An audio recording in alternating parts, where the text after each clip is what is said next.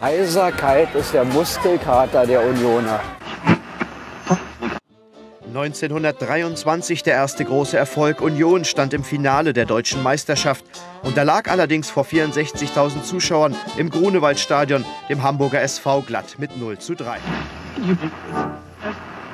1940 wurden die Eisernen nochmals Berliner Champion, schieden aber im Viertelfinale der deutschen Meisterschaft gegen Rapid Wien aus. Union Oberschöneweide, TSC Oberschöneweide und Motor Berlin, also bis schließlich dann hin zum 1. FC Union Berlin, das war schon eine lange Wegstrecke. Aber was für mich immer dabei wichtig war, ich glaube, die Unioner sind sich irgendwo immer selbst treu geblieben. Mit dem Pokalsieg 68 feierte Union den bislang größten Erfolg der jüngeren Vereinsgeschichte. Im Finale hatten die Eisernen den damaligen Meister FC Carl Zeiss Jena sensationell mit 2:1 bezwungen. Die mit diesem Triumph eigentlich erreichte Qualifikation für den europäischen Pokalsiegerwettbewerb aber fiel dem Kalten Krieg zum Opfer. Nach dem Einmarsch sowjetischer Panzer in die CSSR lehnten westeuropäische Vereine die bereits ausgelosten Spiele gegen Ostklubs ab. Eine Neuansetzung hingegen wurde von diesen boykottiert. Am Ende zog der DDR-Fußballverband seine Starter zurück. Unions erster und einziger Europacup-Traum war auf eine bittere Art und Weise geplatzt. Sommer 1993. Nach dem souveränen Oberliga-Durchmarsch bewies Union diesmal auch in der Aufstiegsrunde langen Atem. Als Jens Henschel im letzten Spiel gegen Bischofswerder den Siegtreffer erzielte, waren die 15.000 im Stadion nicht mehr zu halten. Union hatte es im dritten Anlauf geschafft und der Trainer Frank Pagelsdorf endlich die zweite Liga erreicht.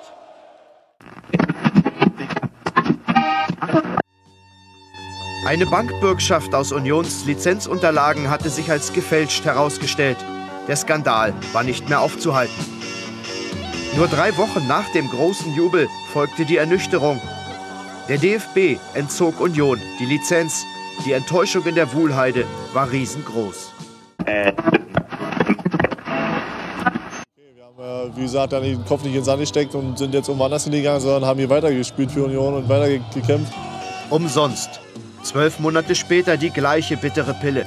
Wieder hatte es Union sportlich geschafft, wieder erhielt der Verein aufgrund mangelnder Wirtschaftlichkeit keine Lizenz.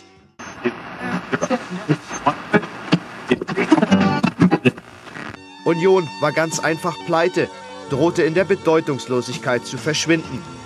Und als der damalige Präsident Horst Karlstein im Februar 97 den Konkursantrag schon in der Tasche trug, schien alles aus. Die einzige konstante Größe in diesen Chaosjahren waren die Fans.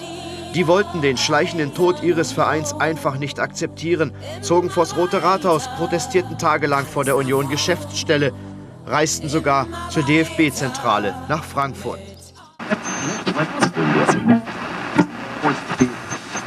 Mit den Siegen füllten sich auch die Ränge. Im Vorjahr gewannen die Eisernen mit 17 Punkten Vorsprung die Meisterschaft.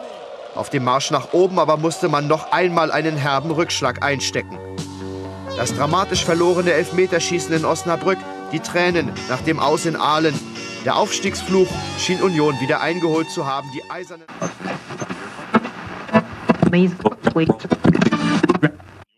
ruft alle Union-Fans und vor allen Dingen alle Berliner Fußballfans dazu auf, sich am Räumen des Stadions von Schnee und Eis zu beteiligen. Und sie kamen. Die Schneeschipper, auch eine Antwort auf die Frage, warum der Union-Fan so anders ist.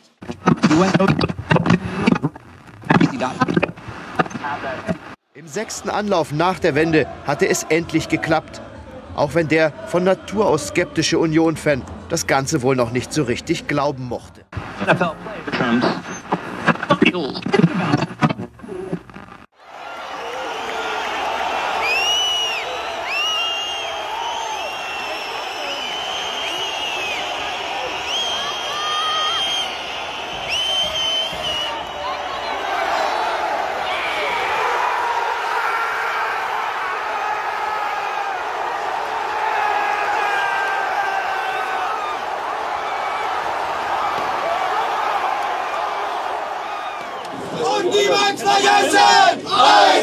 Doch die Unioner selbst werden gut beraten sein, auch in der Stunde der Euphorie niemals zu vergessen, was war um so zu bleiben, wie sie sind.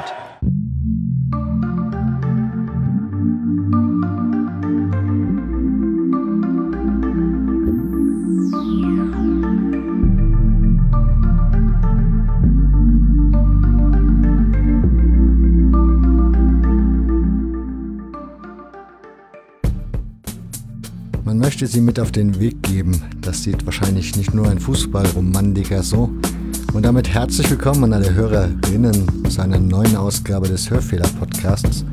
Mein Name ist Nick und ich habe in dieser Sendung zu Gast Gerald Kaper, seines Zeichens Vereinschronist des 1. FC Union Berlin, früher mal Hörfunkjournalist gewesen, hat ein Buch geschrieben mit Tino Czerwinski, 40 Jahre Union Berlin. Und ihr werdet es gleich merken in der Sendung, das geht ziemlich nerdig zu, weil Gerald hat eine Menge Ahnung. Er ist seit Kindesbeinen ein Fan des 1.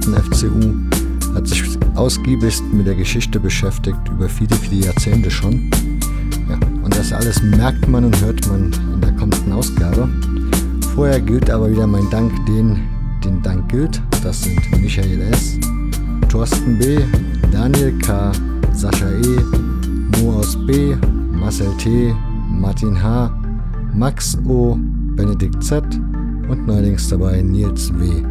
Dankeschön an euch und an dieser Stelle dann auch gleich der Aufruf an alle, die mich klassisch über Banküberweisung unterstützen. Ich brauche eure E-Mail-Adressen, denn ich möchte eine kleine Sendung machen zum Dank. Denn Ende des Monats, oder Ende Dezember, Ende des Jahres wird der Podcast 4 Jahre alt. Und da habe ich mir überlegt, so eine kleine Dankeschön-Sendung zu machen, so ein kleiner Rückblick auf das vergangene Jahr, was sich so getan hat und was so an Ideen in meinem Kopf rumschwimmen, was das nächste Jahr angeht. Gleichzeitig plane ich das als Livestream und Chat. Das heißt, ihr hättet theoretisch dann die Möglichkeit von Einwürfen während der Sendung oder Fragen, auf die ich dann speziell eingehen kann. Von daher, ja, wie gesagt, brauche ich eure E-Mail. Und am Schluss gibt es wie immer die Podcast-Besprechungen. Von daher bis zum Ende durchhören. Viel Spaß. Ich bin zu Union Berlin gekommen 1979, erstmals im Stadion als 13-jähriger Schüler. Also als kleiner Junge, wenn man so will, der immer schon ein paar Jahre vorher behauptet hat, so in der Klasse für Union zu sein, ohne jemals hier gewesen zu sein und ohne große Ahnung von Fußball zu haben, über das, was man in der Zeitung eben erfahren hat, hinaus. Und dann war ich irgendwann mal neugierig und wollte mir das angucken und bin hierher gefahren und habe mir ein Testspiel damals angeschaut und ein paar Wochen später im Winter 79 ein Punktspiel, das auch noch verloren wurde. Und dann habe ich aber trotzdem den Mut nicht verloren oder die Freude nicht verloren und bin tatsächlich seit der Zeit mit den Ausnahmen die ein oder andere Familienfeier und ein und ein Vierteljahr Militärdienst und eine Zeit lang auch arbeiten, ohne Unterbrechung hier im Stadion an der Alten Försterei zu Gast und habe viele Jahre lang für Antenne Brandenburg, für den Ostdeutschen Rundfunk Brandenburg und später für den RBB dann auch von Union berichtet. Nicht unbedingt 1:1 Sport, sondern so Buntes drumherum. So dass Leute mich hier kannten, Verantwortliche schon kannten und Ausschlag gab irgendwann mal ein Buchprojekt. Ein Freund von mir wollte zu 40 Jahre und sollte zu 40 Jahre Union ein kleines Buch schreiben, so einen geschichtlichen Abriss. Und der sprach mich irgendwann mal gefühlt 4 Wochen vor der Abgabe des Manuskriptes an und sagte mir, ob ich mir das nicht mal mit angucken könne und ob er das alles ordentlich und er kommt nicht so richtig zurecht mit dem und dem und dem und du musst es doch können, du bist doch Journalist und da sagt ihm das durchaus, aber mich hört man in der Regel, ich schreibe eigentlich nicht und das ist überhaupt nicht meins und am Ende haben wir es aber natürlich gemacht und es ist auch sehr schön geworden. Ein paar Fehler haben wir hinterher festgestellt, das muss man auch dazu sagen. Und wir hatten für dieses Buch 128 Seiten, das war die Vorgabe des Verlages zur Verfügung und recherchierten dann aber doch noch viele Dinge an, die wir da gar nicht unterbringen konnten, sodass wir, als wir unser Buch da stolz in der Hand hatten, uns auch gesagt haben, Tino und Gerald, wir sollten mal vielleicht darüber nachdenken, eventuell zum 50. Clubjubiläum ein irgendwie richtiges Buch, ein ausführlicheres zu schreiben und eben auch mit viel mehr Dingen, die eben noch keiner kennt, die zu recherchieren oder zumindest zu hinterfragen sind, die aber so in die Clubgeschichte hineingewachsen sind in den Jahren, dass wir sie in unserem dann vorliegenden Büchlein natürlich irgendwie drin hatten, manchmal sogar mit Bauchschmerzen, weil wir es einfach nicht abklopfen konnten, aber weil bestimmte Dinge, Daten und Ereignisse eben auch erwartet werden. Und seither habe ich mich dann mit der Geschichte des Clubs ehrenamtlich, wenn man so will, oder als Hobby beschäftigt und immer wieder auch Interviews, Zeitzeugengespräche geführt und Materialien auch zusammengetragen. Und im Sommer 2013 sprachen mich der Pressesprecher Christian Arbeit und der Clubpräsident Dirk Zingler an, luden mich ein, hierher ins Forsthaus, in die Geschäftsstelle, und dachte irgendwie, was wollen sie und so. Wir hatten ja immer mal miteinander zu tun, bereitete mich auch vor auf ein Gespräch, und dann sagte Dirk Zingler, ach du, das lass mal, sag mal was anderes, könntest du dir vorstellen, hier für uns als Clubchronist zu arbeiten und sich so also hauptamtlich um die Geschichte zu kümmern. Und dann habe ich zugesagt, also nach einer Bedenkzeit, weil es tatsächlich auch ein paar Sachen zu bedenken gibt, und ein paar Wochen später haben wir uns nochmal getroffen und dann waren wir uns einig, und seither bin ich hier für den Aufbau des Archives zuständig, dass es so in der Form über irgendwie so ein paar Sammelsurien hinaus nicht gab. Perspektivisch, wenn man so will, auch für ein Clubmuseum, weil das eben ein Wille des Clubs ist, wenn man so will, politischer Wille, und eben zuständig eben für alle möglichen Recherchen zu Dingen, die in irgendeiner Form bekannt scheinen, aber eigentlich nicht sind. Ich habe dir ja eben schon mal im Vorgespräch erwähnt, ich habe dich gestern mal mit dem Zusatz Union Berlin mit deinem Namen gegoogelt und habe dann so angefangen, mir die Beiträge durchzulesen. Also das klingt ja alles, also du bist ja sehr bodenständig, was man sagen muss, denn wenn man die Einträge liest, du machst das ja schon sehr, sehr lange und du machst das sehr, sehr genau. Man liest ganz oft Dinge, wo du dann dich darüber beschwerst, dass da Geschichten in die Welt gesetzt wurden, ohne dass man wirklich mal geprüft hat, oder wo du Dinge festgestellt hast, dass die so nicht stimmten. Also du bist da sehr akribisch sozusagen.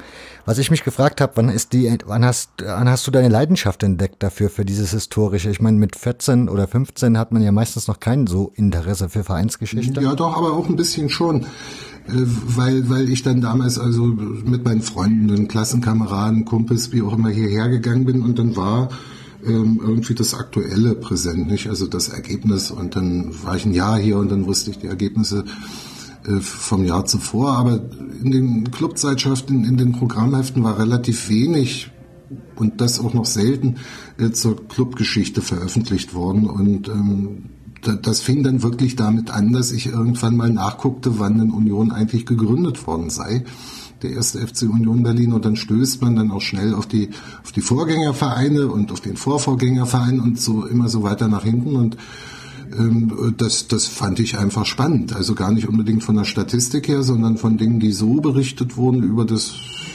Clubleben, über Probleme, die Vorgängervereine dann auch hatten in den Jahren, und so hat sich das entwickelt, also so ganz normal, so eine innere persönliche Neugier, kein Forscher- und Recherchedrang, das wäre vollkommen übertrieben, aber immerhin doch so entwickelt, dass ich manchmal stundenlang in der Berliner Stadtbibliothek saß und alte Fußballwoche-Ausgaben las und mir da auch Notizen machte und dann irgendwann auch den Club mal anfragte, das Clubzeitschrift, ich weiß gar nicht wann das war, muss so 81 rum gewesen sein, da stellte ich dann auch irgendwie 3 Fragen zum Pokalsieg, vor allen Dingen zum Europapokal 1968, weil er einfach mal gucken wollte, was die antworten, also was der damalige Clubvorstand antwortet zu diesem politisch auch sehr belasteten und auf eine Art heiklen Thema, das ich eigentlich schon kannte, also die Antwort war mir klar, oder die Inhalte waren mir klar, aber ich wollte einfach mal hören, wie es so dargestellt wird. Und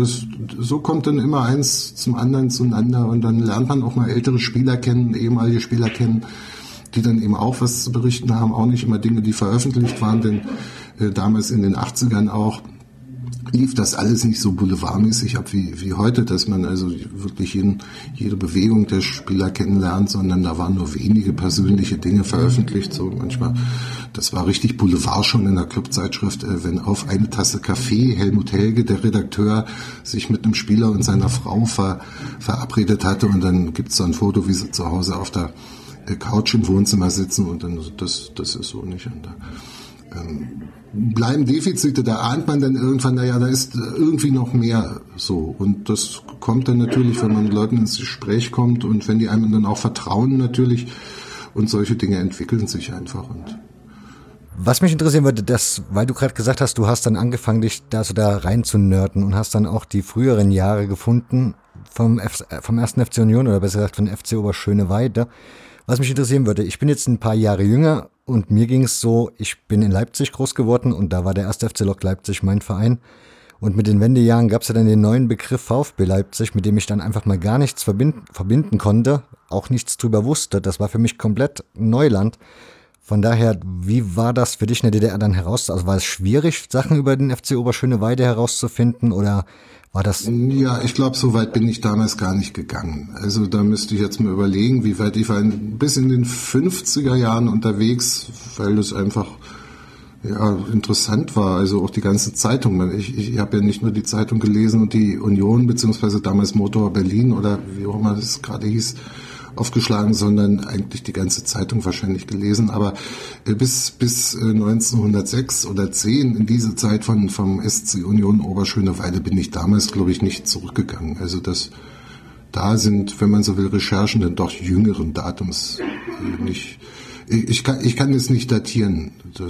Das heißt, wann hast du erfahren vom FC Oberschöneweide? Also wann bist du da hingekommen zu dieser Zeit? Das ist jetzt mal eine gute Frage. Darüber habe ich noch nicht nachgedacht, weil ich aus heutiger Sicht sage, der war für mich natürlich immer präsent. Aber das war er bestimmt wahrscheinlich erst so auch in den 90er Jahren, als dann tatsächlich auch ein bisschen mehr über die Geschichte auch die bürgerliche Geschichte, das kommt ja noch dazu, die bürgerliche Geschichte der Vorgänger berichtet wurde, auch in den eigenen Publikationen im Programmheft, was ja vorher so in der DDR-Zeit nicht eine Rolle spielte. Das ist schon auch erwähnt worden, dann und wann, in kleineren Aufsätzen, weiß ich noch von Günter Mieles, unserem heutigen Ehrenvorsitzenden, der hat auch so ein paar historische kleine, aber wirklich kleine Texte verfasst. Und dann ja, aber ich kann es nicht irgendwie datieren oder so, nicht? Das war, irgendwann wusste man's und aha, da ist was Interessantes, ohne da jetzt aber auch Jahr für Jahr von 1906 anzufangen zu gucken, wo ist was geschrieben und was ist vielleicht weggelassen worden oder so, nicht? Das ist natürlich sowieso schwierig, egal wann ich damit begonnen habe und wie intensiv.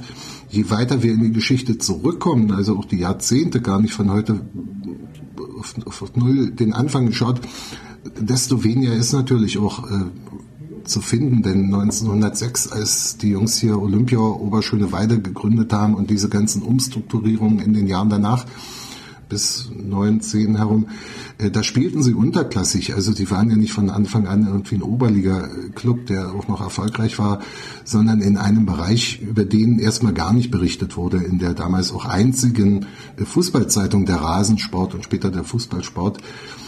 Die Tageszeitungen haben sich mit Fußball nicht beschäftigt in der Zeit. Da kamen im Großen und Ganzen Pferderennen und Tennis vor.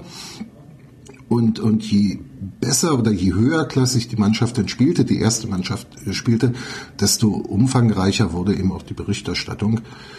Und andere Dokumente, eigene Dokumente aus der Zeit oder auch aus den 40er, 30er Jahren haben wir, der Club heute erstmal nicht. Zum einen, weil Geschäftsführer auch immer privat quasi arbeiteten, also von ihren Wohnungen aus oder auch von der Kneipe aus, das war dann die Geschäftsstellenadresse, da waren die tätig, so dass es nie wirklich einen zentralen Sammelpunkt für Unterlagen aller Art oder auch nur die wichtigsten gegeben hat.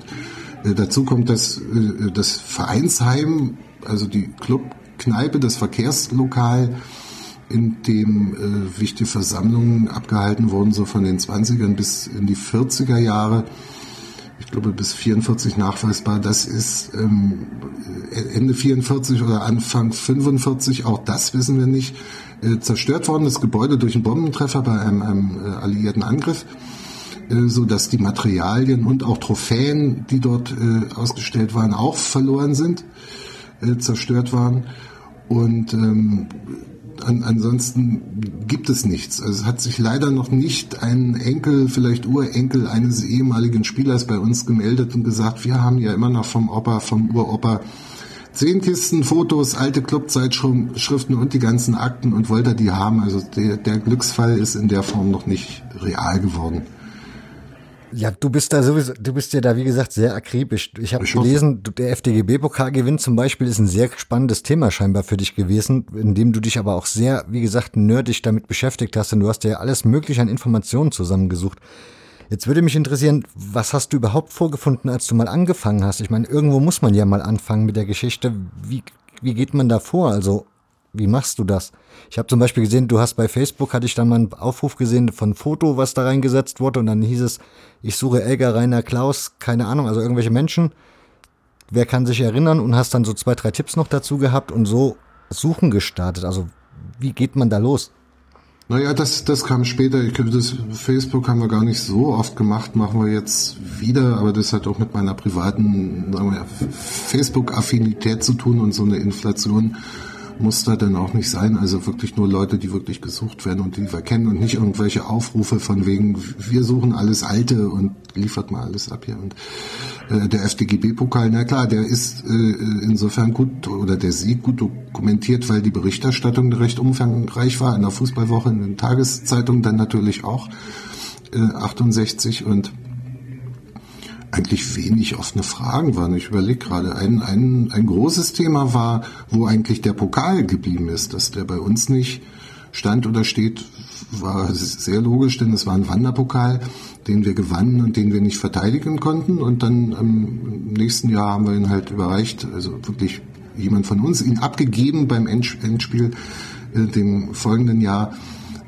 überreicht, und der galt tatsächlich als verschollen, und Leute, die ich mal irgendwie fragte, sagt, naja, der ist in der Wendezeit in Magdeburg gestohlen und dann irgendwie eingeschmolzen worden, was unlogisch ist, weil es keinen Grund für den Pokal gab, sich in Magdeburg aufzuhalten, und irgendwie merkwürdig, aber keiner wusste es, und dann stand er tatsächlich ganz einfach im Museum, nicht? Das ist so.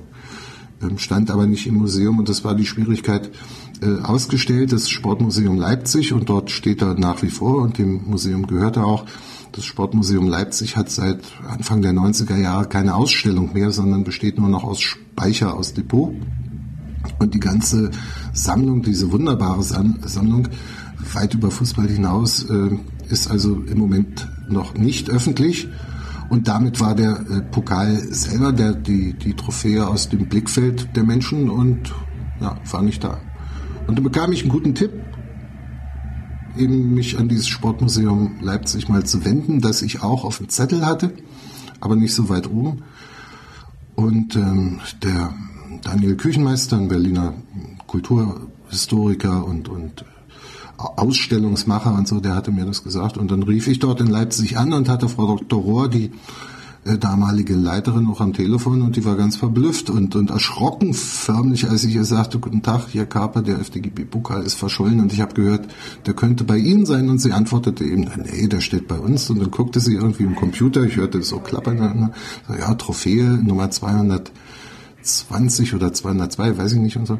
Und dann stellte sich eben heraus, der ist gut verwahrt, dort verschlossen und gepflegt und so. Und dann war er wieder da. Nicht? Das ist dann Glück, so einfach. Andere Pokale, die ich suche, habe ich noch nicht. Und da fällt mir manchmal dann auch gar nichts mehr ein, weil viele Wege sich einfach auch tot recherchieren. Ne? Was für Pokale suchst du noch? Naja, wir haben im Nachwuchsbereich 1960 und 61 den FDGB-Pokal der Jugend gewonnen mit der Jugendmannschaft und im Folgejahr den FDJ-Pokal der Junioren. Mhm.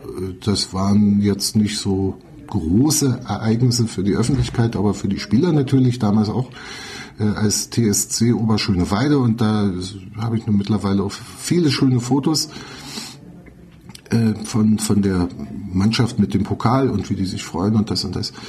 Aber da fehlt mir im Moment eine aktuelle Spur, um die zu finden. Da, wo sie sein könnten, sind sie nicht. Also bei den letzten Gewinnern, da habe ich bisher nur die Auskunft, also haben wir nicht. Okay. Und dann bleibt nicht mehr viel. Also theoretisch könnte dann irgendein Spieler des letzten Gewinners den ja auch mal mit nach Hause bekommen haben aus irgendeinem Grund und dann ist der da verschollen oder so.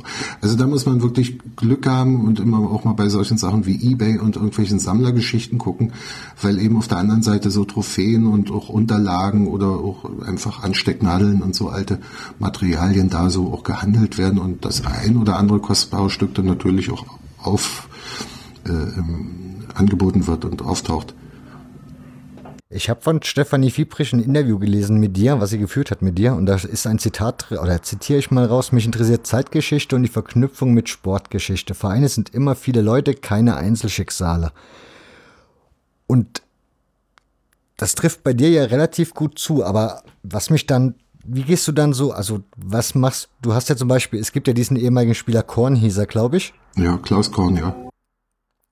Den sein Schicksal zum Beispiel, setzt du das dann in so eine größere Relation oder bleibt das dann am Ende doch ein Einzelschicksal? Wie gehst du, also ist das sowas, was du unter Zeitgeschichte mit Verknüpfung Sportgeschichte zum Beispiel nimmst oder siehst? Naja, nun ist es so, die Geschichte mit Kalle Korn, mit Klaus Korn ist erstmal auch eine sehr private. Da muss man schon mal anfangen. Natürlich hat er nicht im Wohnzimmer das getan, was ihm vorgeworfen wurde und wohl auch zu Recht, wie er sagt, vorgeworfen wurde, sondern auf dem Fußballplatz. Aber die Zuschauer haben es am Ende dann doch nicht so unmittelbar mitbekommen.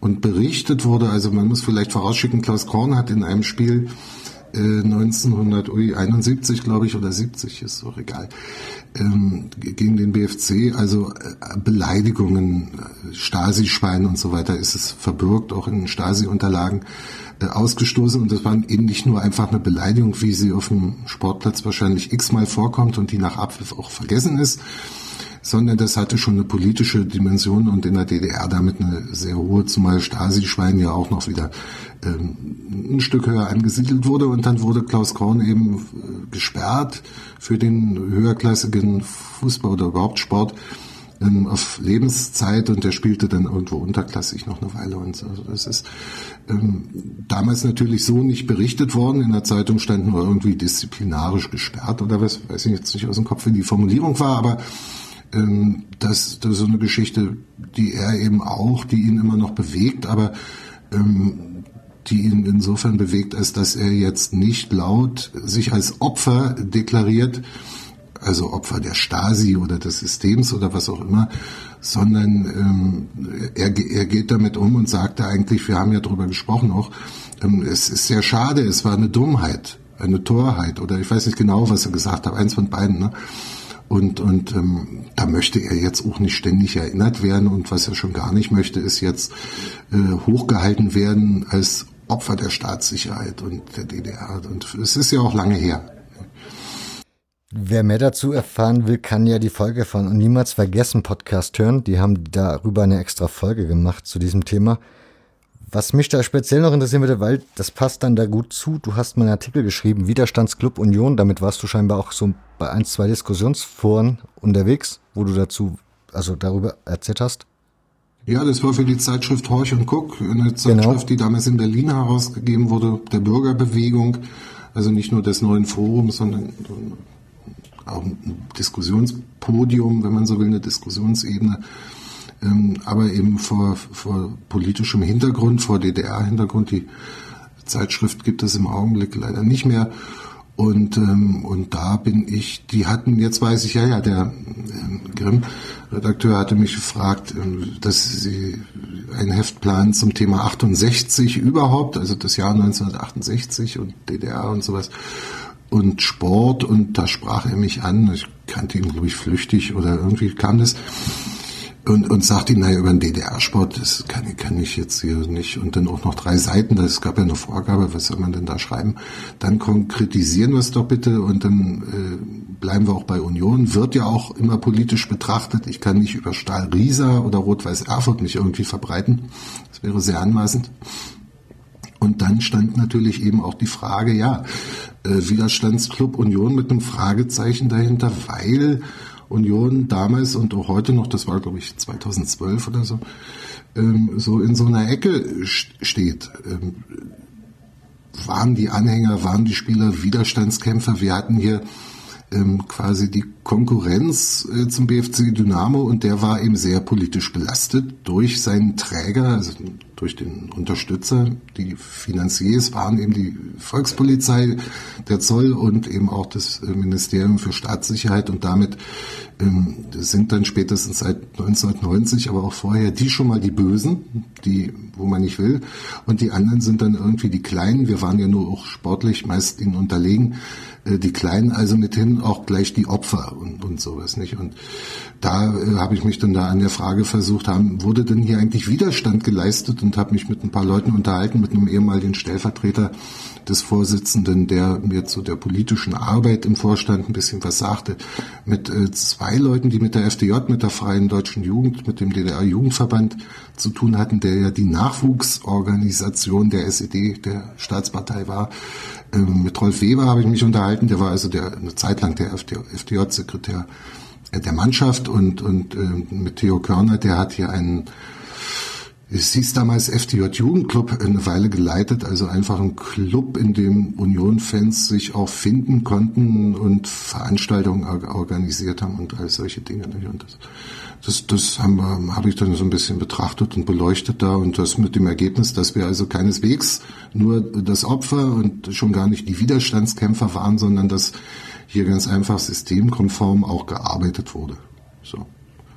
Aber würdest du dann auch sagen, dass der 1. FC Union dann ein Verein wie viele andere oder wie jeder andere in der DDR war? Oder gibt's dann doch schon feine Unterschiede?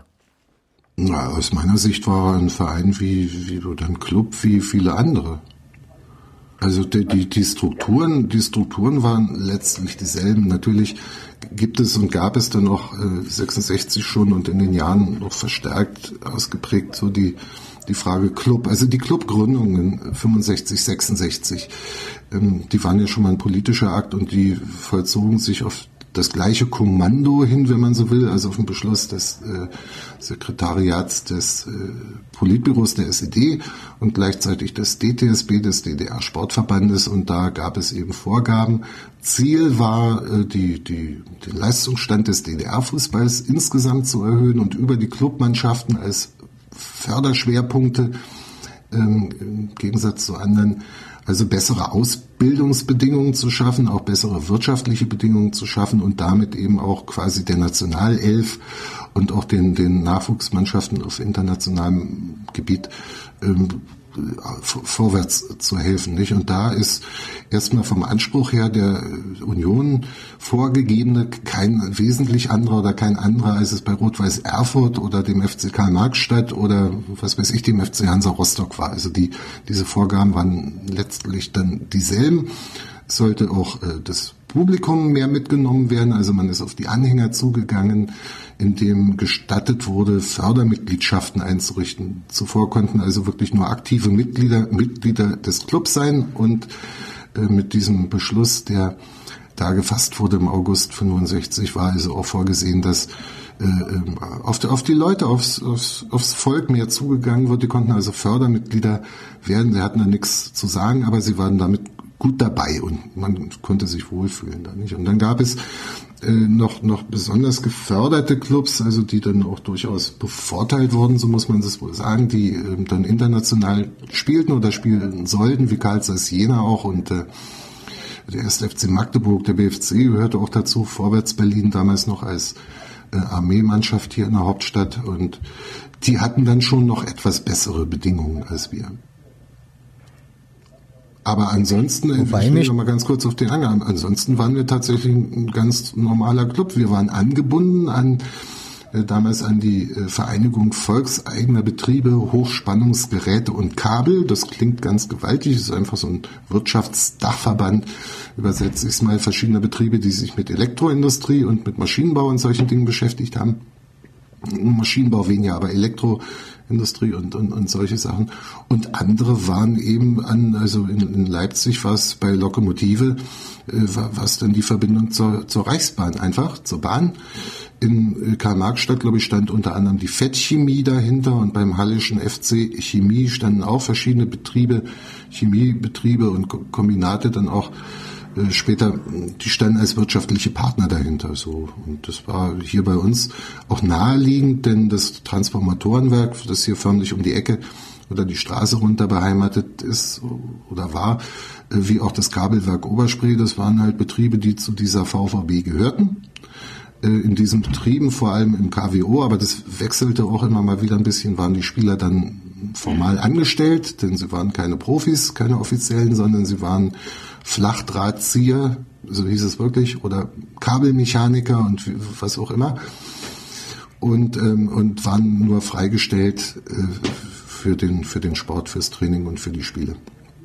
Und genauso wird das in Halle abgelaufen sein und in Karl-Marx-Stadt und in Rostock.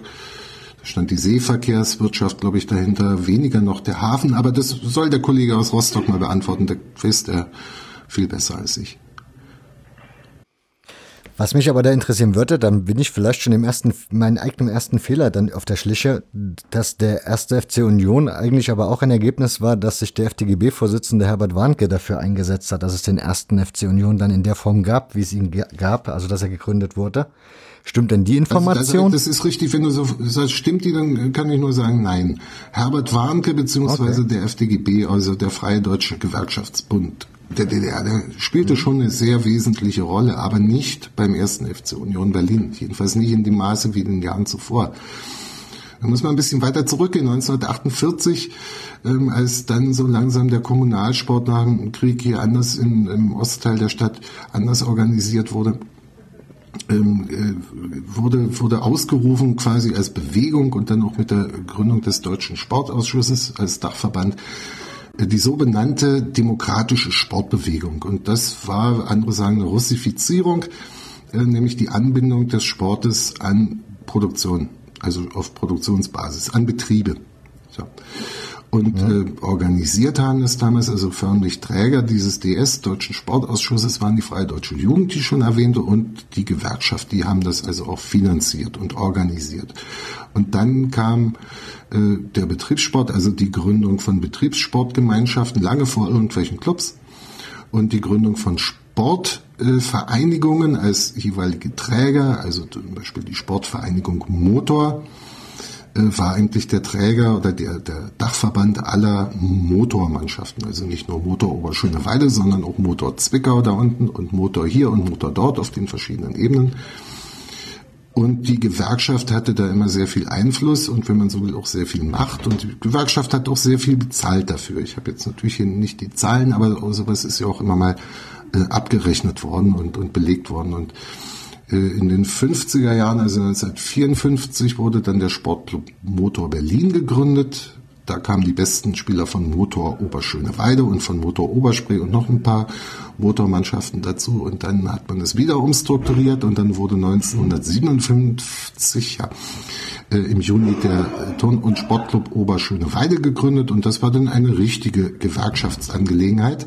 Die haben richtige Propagandabroschüre dafür gedruckt und über die Zeitung auch geworben dafür und also da die Zersplitterung, die es hier nach wie vor dann gab, so ein bisschen aufzulösen und wieder natürlich auch da schon Leistungskonzentration zu schaffen. Und das zog sich dann fort bis zum Turn- und Sportclub Berlin, der 1963 gegründet wurde.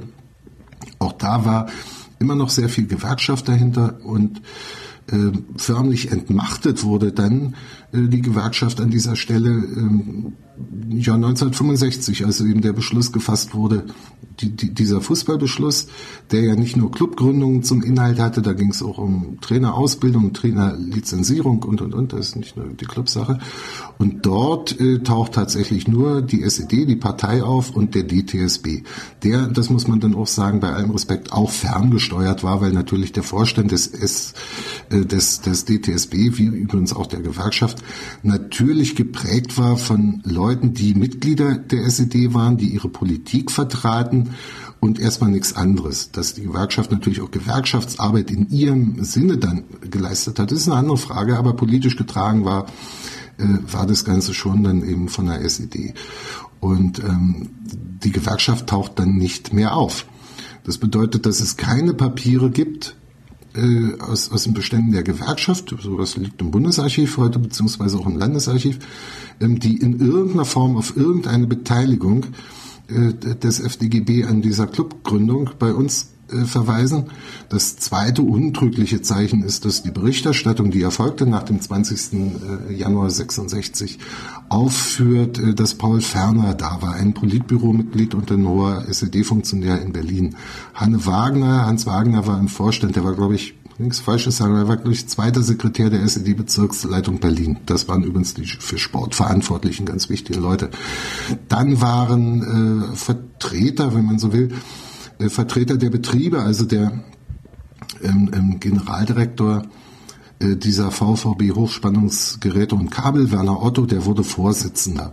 Nicht etwa, weil der so ein großer Sportexperte oder so ein Fußballfachmann war, sondern weil er natürlich als der Chef der Trägereinrichtung da auch erstmal präsent sein sollte. Und dann taucht auch noch auf mit Ottfried Steger, der damalige Minister für Elektrotechnik und Elektronik der DDR, und mit Georg Pohler, der Direktor des Kabelwerkes, und dann ist mit Hans Modrow, der spätere Ministerpräsident, der war damals, glaube ich, erster Sekretär der SED-Kreisleitung, die sind alle im Vorstand gewesen, die sind alle aufgeführt, natürlich als Gäste auch der Veranstaltung, der Gründungskonferenz. Und weit und breit kein Herbert Warnke. Und wenn ein Herbert Warnke, der auch Mitglied des Politbüros war und der Vorsitzende aber Vertreter der DDR im Weltgewerkschaftsbund war und der Bundesvorsitzende des FDGB war, dort gewesen wäre, dann wäre der da mit Sicherheit aufgeführt worden als Anwesender und er wäre mit Sicherheit irgendwie zitiert worden, und nichts dergleichen ist irgendwo zu finden. Also mit der Clubgründung bei Union, wie es bei den anderen Clubs war, kann ich nicht einschätzen, war Schluss mit Gewerkschaft. Da war die Gewerkschaft förmlich entmachtet. Sie hat sich mit Sport weiter beschäftigt und hat den Breitensport mit organisiert und den Betriebssport und sicherlich auch für Union noch das eine oder andere Gute getan. Das ist dann auch belegt, aber nicht so administrativ. Und Herbert Warnke selber beispielsweise war oft hier bei Spielen als, wenn man so will, Privatmann, vielleicht auch als Gewerkschaftschef, aber nicht darüber hinaus. Er hat darauf bestanden. Er hat mal, ich weiß nicht, Anfang der 70er Jahre, da gibt's ein Anschreiben zu, da ist ihm seine Jahreskarte, seine Dauerkarte zugeschickt worden, so seine Ehrenkarte, weil er natürlich hier einen Platz haben sollte und konnte. Und er antwortete dann, dass man bitte bedenken möge, dass er aber immer schon oder in der Regel schon eine Stunde früher kommt, weil er sich gerne das Vorspiel, die Junioren, angucken möchte. Also was schon zeigt, dass er da wirklich am Sport interessiert war und nicht als irgendwie Bonze, als Politiker hier einmarschiert ist, um irgendwie Winke-Winke zu machen. Und er hat sich Spiele der zweiten Mannschaft angeguckt, das haben mir Leute erzählt. Und er hat dann natürlich auch möglich gemacht, unter anderem, dass unsere Spieler in Bad Saarow, was so ein Kurort in der Nähe Berlins ist, da hatte der FDGB ein Gästehaus, so eine Art Ferienheim, Gästehaus, dass die Mannschaft dort auch mal zu Gast war und dort entspannen konnte, wie 68 vor dem Pokalfinale. Da haben sie da also zwei Tage oder einen Tag verbringen können als Gäste des FDGB. Was mich jetzt interessieren wird, der Union-Fans, die ich so wahrnehme, da gibt's irgendwie eben den 1. FC Union immer nur seit seiner Gründung. Alles, was davor ist, ist so, ja, gibt's, aber eher verbindet man dann nicht so automatisch mit Union. Also ich habe so das Gefühl, das Selbstverständnis ist dann nicht so groß, dass das halt irgendwie auch zur eigenen Clubgeschichte gehört. Und jetzt habe ich vielleicht schon den zweiten Fehler gemacht, aber da kannst du mir ja mal sagen, wie man das so in Berlin oder wie du das vielleicht wahrnimmst. Gehört für dich der FC Oberschöneweide, die Nachfolgevereine, was da alles so dazugehört, dann letzten Endes mit in die Tradition des 1. FC Union, oder machst du da auch Unterschiede und sagst, das eine war halt davor und dann kam irgendwie das neue System und dann war alles anders und deswegen gehört das irgendwie nicht zusammen? Also klar muss man schon sagen, dass es immer wieder Neugründungen gab, aber eindeutig ist eben die Traditionslinie, die sich einmal hier übers Stadion natürlich, es war immer derselbe Spielort, definiert, und auf der anderen Seite ist diese Linie eben auch nachvollziehbar. 1945 ist Union Oberschöneweide erstmal, muss man vorsichtig sein mit der Formulierung, aber aufgelöst worden aufgrund alliierter Befehle weil eben Vereine aufgelöst wurden. Da gehe ich jetzt mal nicht so in die Tiefe, aber aufgelöst worden. Und dann ist es kommunal organisiert worden. Da hießen sie dann nicht mehr SC Union, sondern nur noch SG Sportgruppe, nämlich SG Oberschöneweide. Und dann 47 fing das an, da haben sie dann die Lizenzierung, eine neue Zulassung beantragt und 48, 49 rum durften sie wieder als Union auch auflaufen und hießen dann SG, also Sportgemeinschaft Union Oberschöneweide, um dann eben ja sich fortzuführen in Motor Oberschöneweide. Da sind sie dann, ich glaube, 51 beigetreten, einige, nicht alle. Also beigetreten ist das richtige Wort, in einen schon bestehenden, nämlich die Betriebssportgemeinschaft, eine bestehende Gemeinschaft, und daraus sind die Besten dann in den Sportclub Motor Berlin gegangen, ohne dass Motor Oberschöneweide aufgelöst wurde. Die haben dann halt, wenn man so will, unterklassig noch gespielt und so. Und dann fusionierte der Sportclub Motor Berlin mit 4 Betriebssportgemeinschaften zum Turn- und Sportclub Oberschöneweide.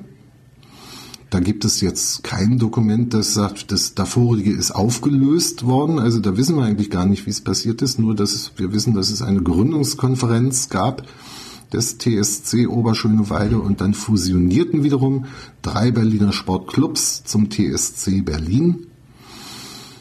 Fusionierten, das andere war dann eben irgendwie weg, ohne dass es eine Auflösung im Sinne irgendeiner Satzung, so wie im Bürgerlichen, da steht ja in der Satzung immer drin, wie was zu passieren hat, wenn der Verein, der Club sich auflöst. Und dann wurde aus der Fußballsparte, aus der Fußballsektion dieses Turn- und Sportclubs Berlin heraus der erste FC Union Berlin neu gegründet. Das ist vollkommen unstrittig. Den Turn- und Sportclub Berlin gab es natürlich weiter mit seinen ganzen anderen 20, 22 Sportabteilungen. Und neu gegründet wurde unter neuem Namen dann eben auch der erste FC Union Berlin. Und da kann man natürlich sagen, das vorher interessiert mich und definiert für sich. Jeder kann das ja machen. Den 20. Januar ist das Gründungsdatum. Und dann gibt es sicherlich 1000 Gründe, aber auch zu sagen, ne, das andere wollen wir noch im Auge behalten und das wollen wir nicht vergessen. Und da waren sie auch erfolgreich und wie gesagt, alles am Standort, alles im Stadion an der alten Försterei. Aber also für mich ist es 1, wenn man so will, also in der Betrachtung 1. Ich schaue dann zurück bis 1906, aber erkenne eben an, dass da Entscheidungen einfach zwischendurch gefällt worden waren, die auch ein bisschen zu rechtlichem Charakter wichtig sind.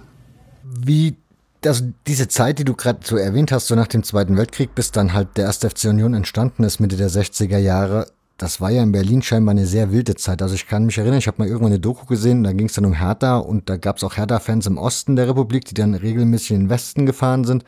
Auch bei Oberschöneweide gab es ja scheinbar eine Neugründung des Vereins oder eine Neugründung dann im Westen der Stadt.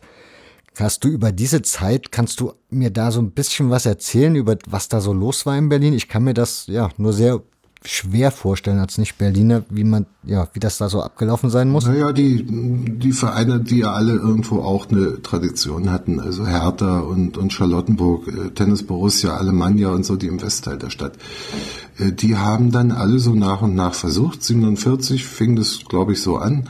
Da ist jedenfalls unsere erste Erwähnung, neu lizenziert zu werden, also neu zugelassen zu werden. Und natürlich hatten wir hier die Besonderheit, dass die Stadt in 4 Sektoren geteilt war, einen französischen, englischen, amerikanischen und eben sowjetischen Sektor. Und während die 3 Westsektoren, da lief es anders. Also während es dort anders und offenbar auch einfacher ablief, war diese Geschichte mit der Neulizenzierung hier nicht so leicht zu bewerkstelligen im sowjetischen Teil. Muss dann aber irgendwie auch geklappt haben, sage ich so vage dahin, weil ich nur Unterlagen kenne aus den Westberliner Sektoren. Offensichtlich liegen dort, wo diese ganzen Geschichten, um die sich dann das Sportamt irgendwann auch schon gekümmert hat und gar nicht mehr die Alliierten in erster Linie, da fehlen die Unterlagen aus dem sowjetischen Teil. Die habe ich einfach noch nicht. Vielleicht gibt es die auch gar nicht, da muss ich nochmal nachgucken. Die wird es schon irgendwo geben, ich weiß noch nicht wen. So.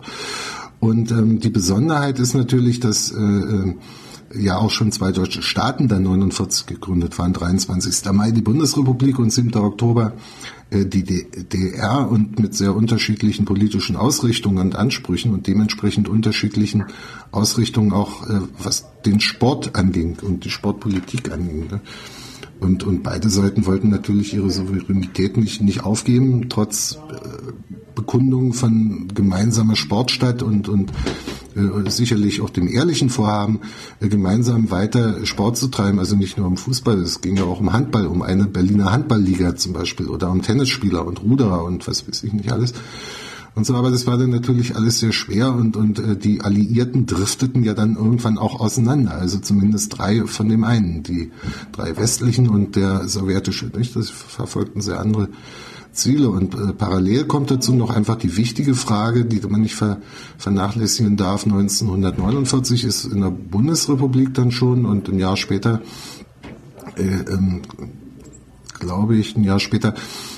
Vertragsfußball zugelassen, also eine Form von Profitum, dass also Geld bezahlt werden durfte, was vorher so nicht stattfand. Und das wollte man im Ostteil, im Ostsport nicht, weil da natürlich ganz andere Ansprüche und nicht der Profi gefragt war, sondern auch nicht der nur Sportler in dem Sinne, sondern der gesellschaftlich fortschrittlich denkende Mensch, der arbeiten geht in seinem Transformatorenwerk und dann irgendwie nach Feierabend also macht.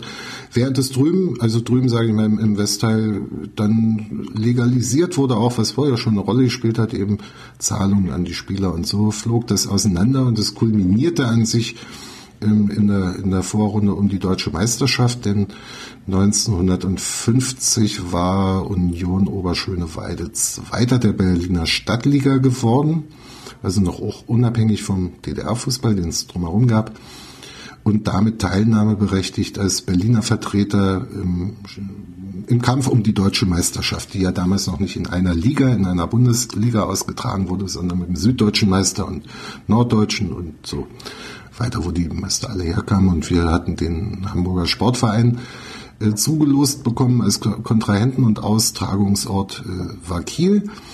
Und unserer Mannschaft wurde dann durchaus auch aus so politischen Gründen die Ausstellung sogenannter Interzonenpässe verwehrt. Den brauchte man eben, um von einer Zone, nicht Sektorzone, wir reden jetzt wieder von Deutschland, nicht von Berlin, reisen zu können. Und das ist ihnen verwehrt worden. Das wollte man nicht. Und ohne dass es darüber lange Papiere gibt, die das im Detail erklären, wirkte sich das so aus, dass unsere Spieler dann sich nach Westberlin, die Grenze war ja noch offen, bewegt haben und von dort aus dann nach Hamburg geflogen sind und von dort wiederum nach Malente ins Quartier und dann in Kiel spielten und auch noch böse verloren haben, 7:0. Und dann in der Folge nach und nach nach Westberlin ausgewandert, übergesiedelt sind. Und das war natürlich eine Angelegenheit, die auf der anderen Seite schon vorbereitet war. Also es war jetzt weder das Ergebnis von 0:7 noch vordergründig die Verweigerung der Ausstellung dieser Interzonenpässe das Thema, sondern die waren schon, und das ist auch überliefert, Monate zuvor dort damit beschäftigt, Wohnungen zu beschaffen in Westberlin, Arbeitsplätze auch für Familienangehörige und so weiter. Und ich interpretiere, dass man in erster Linie natürlich ein Interesse hatte, an diesem Vertragsspielertum teilzunehmen, weil es da quasi Westgeld gab und auch nicht wenig, also 250, 300 D-Mark damals, das war ja schon eine ganze Menge Geld. Wir reden ja nicht von Beträgen wie heute, sondern das war eigentlich ein zweiter Monatslohn, den man dann da unter Umständen hätte haben können. Und insofern sehe ich da bei dieser Auswanderung der großen Teile der ersten Mannschaft, aber auch viele Jugendspieler haben sich dann wohl angeschlossen, sehe ich erstmal wirtschaftliche Gründe, die ich nicht vorwerfe, im Vordergrund und nicht jetzt die politischen, was auch gerne mal so transportiert wurde oder wurde. Ja, die haben dann nach dem Verweigern dieser Pässe die Flucht angetreten und es im Roten Osten nicht mehr ausgehalten. Also politische Äußerungen zu dem Thema gibt es in den Zeitungen und andere Quellen haben wir dann nicht, in dieser Frage überhaupt nicht. Das verläuft überhaupt bemerkenswert oder auffällig und am Ende sogar merkwürdig. Unaufgeregt, ohne große politische Kommentare. Und die Westberliner Sektion, wenn man so will, die haben dann am 9. Juni 1950 in einer Kneipe in Kreuzberg, glaube ich, haben sie einen neuen Club gegründet, den SC Union 06 Berlin. einen komplett neuen Club. So. Mhm. Aber wie ist, also ich habe gelesen, dass es da relativ viele dieser Verein relativ viele Zuschauer dann so im Nachhinein hatte, die halt aus dem Osten dann darüber gefahren sind und sich die Spiele von Union angeschaut haben, für die das dann scheinbar immer noch so ihr Union war. Ja, natürlich, die waren dort recht erfolgreich dann auch. Sie waren in dieser Zeit ja überhaupt erfolgreich. Also wir waren ja Ende der 40er Jahre auch Berliner Meister und zweimal Pokalsieger und so. Also das waren ja jetzt nicht irgendwelche Leute, die da mal irgendwie weg, sondern es waren dann schon die Stars. Also zumindest die hier aus Oberschöneweide, nicht? Da waren Leute dabei wie Herbert Radatz, der dann auch zurückgekommen ist. Das gab's auch und so. Oder Tiege und MS Wachs und so weiter. Also das waren schon die Besten der Besten, die wir hier haben konnten und die auf Berliner Ebene auch bestens mithalten konnten. Und dementsprechend waren die auch in Westberlin dann erstmal erfolgreich. Und dementsprechend und überhaupt auch aus der alten Verbundenheit sind sicherlich viele Leute dann, so weit ist es ja auch nicht, dort nach Moabit ins Poststadion, da spielten sie dann, gefahren und haben dem neuen Club zugejubelt und so, nicht? Das ist ja auch irgendwie ganz klar. Gibt's da auch irgendwie so Aufzeichnung oder irgendwie, ja, hat man da mal was mitbekommen, als dann nachher die Mauer stand und das nicht mehr möglich war, in den Westteil der Stadt zu kommen, um Fußball zu gucken, was dann so an Unmut oder ob es überhaupt Unmut gab oder nicht, ne, ja, das, die Leute sich so artikuliert haben dann? Nö, das ist nicht belegt, ne. Okay. Du hast eben ja schon diverse Westberliner Vereine genannt gehabt und Union war so also für mich gefühlt der einzigste Ostverein. Gab es keine anderen Ostberliner Clubs, die vor der Teilung irgendwie präsent waren sportlich, also im größeren Maßstab? Ich überlege gerade, ich muss mir überlegen. Also die meisten waren dann schon Wilmersdorf, Reinickendorf und so weiter, Moabit, also im Wedding auch. Mir fällt jetzt auf der oberen Ebene, also in der Oberliga, ehrlich gesagt kein zweiter Club oder Verein ein, der irgendwie beispielsweise Treptow, VfB Pankow natürlich. Den wollen wir nicht, pardon, liebe Pankower, nicht unterschlagen. Also auch der VfB Pankow spielte schon immer eine gute Rolle in Berlin über viele Jahre in der höchsten Spielklasse. Aber danach will ich jetzt nichts Falsches sagen, aber danach kommt erstmal eine Weile nichts. Du hast ja das Stadion schon angesprochen, die Alte Försterei. Warum heißt die Alte Försterei eigentlich Alte Försterei? Na, die Alte Försterei ist tatsächlich eine alte Försterei, nämlich ein Forstdienstgebäude, inzwischen ehemaliges, das heute auf unserem, früher auf dem Nachbargelände steht. Man muss sich vorstellen, dass hier an der Straße in der Wuhlheide, was ein Waldstück, ein Heideland ist, also da waren die Forsten für zuständig und dementsprechend ist ein Forster ist auch da, weil Förster, Forstamtsmitarbeiter das bewirtschaftet haben und Alte Försterei heißt es, weil irgendwann mal ein zweites Forsthaus in der Nähe errichtet wurde. Das war dann die neue Försterei und irgendwie muss man es ja unterscheiden, nicht nur formal, sondern im Volksmund und so wurde die Alte Försterei daraus. Und weil 1920 bzw. 19 unsere Altvorderen hier ein Gelände gepachtet hatten und hier den Sportplatz für sich anlegten,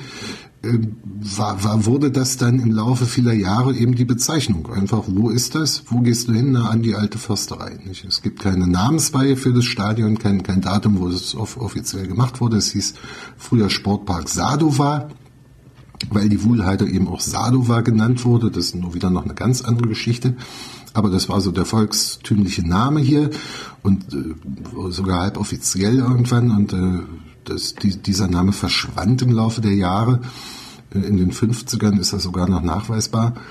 Aber so wurde er eben so nach und nach aus dem Sportpark Sadova, Union Sportplätze Wuhlheide war mal die Beschreibung oder Union Stadion Wuhlheide und dann kommt doch mal wieder Union Stadion Sadova und dann kommt mal Wuhlheide, Alte Försterei. Also jeder, der das irgendwie beschreiben wollte und beschrieben hat, nannte das irgendwie anders, nicht? Weil es keine Namensweihe gab.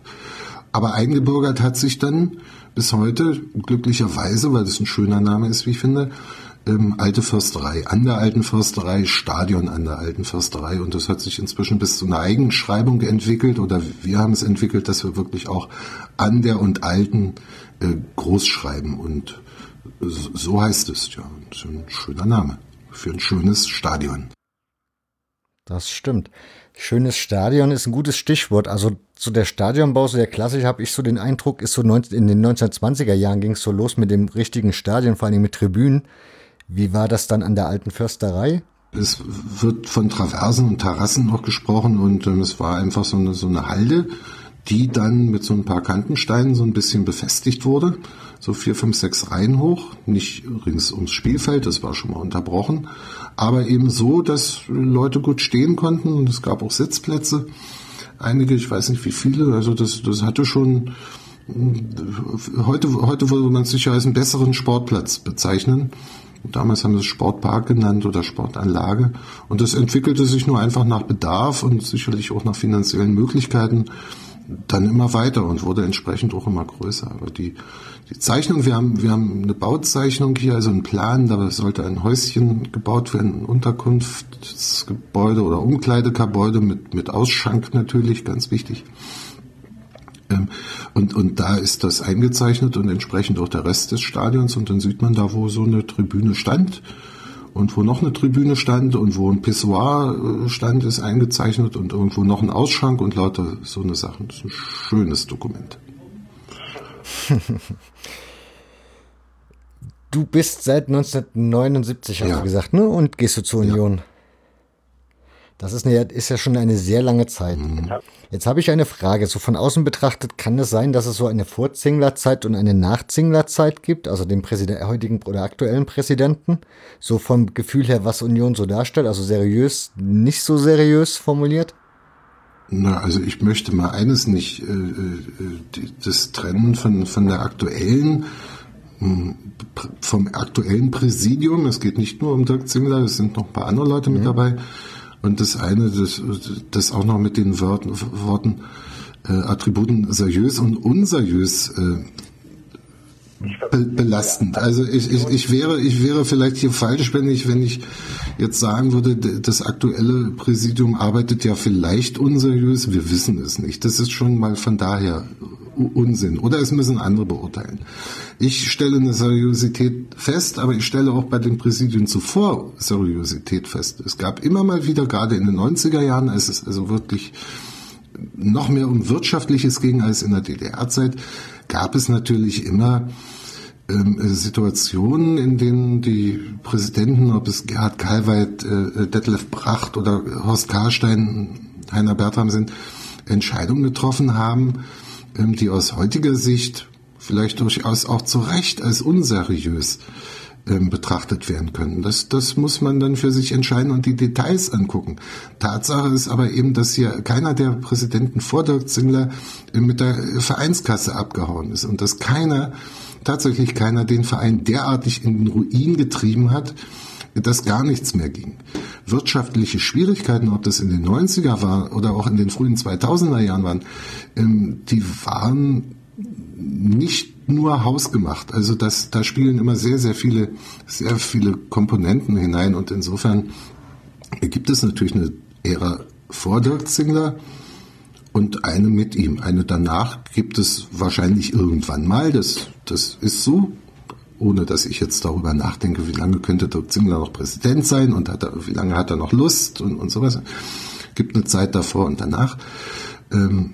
Aber das kann man so nicht auf die Seite gut und schlecht oder richtig und schön und seriös und unseriös tun.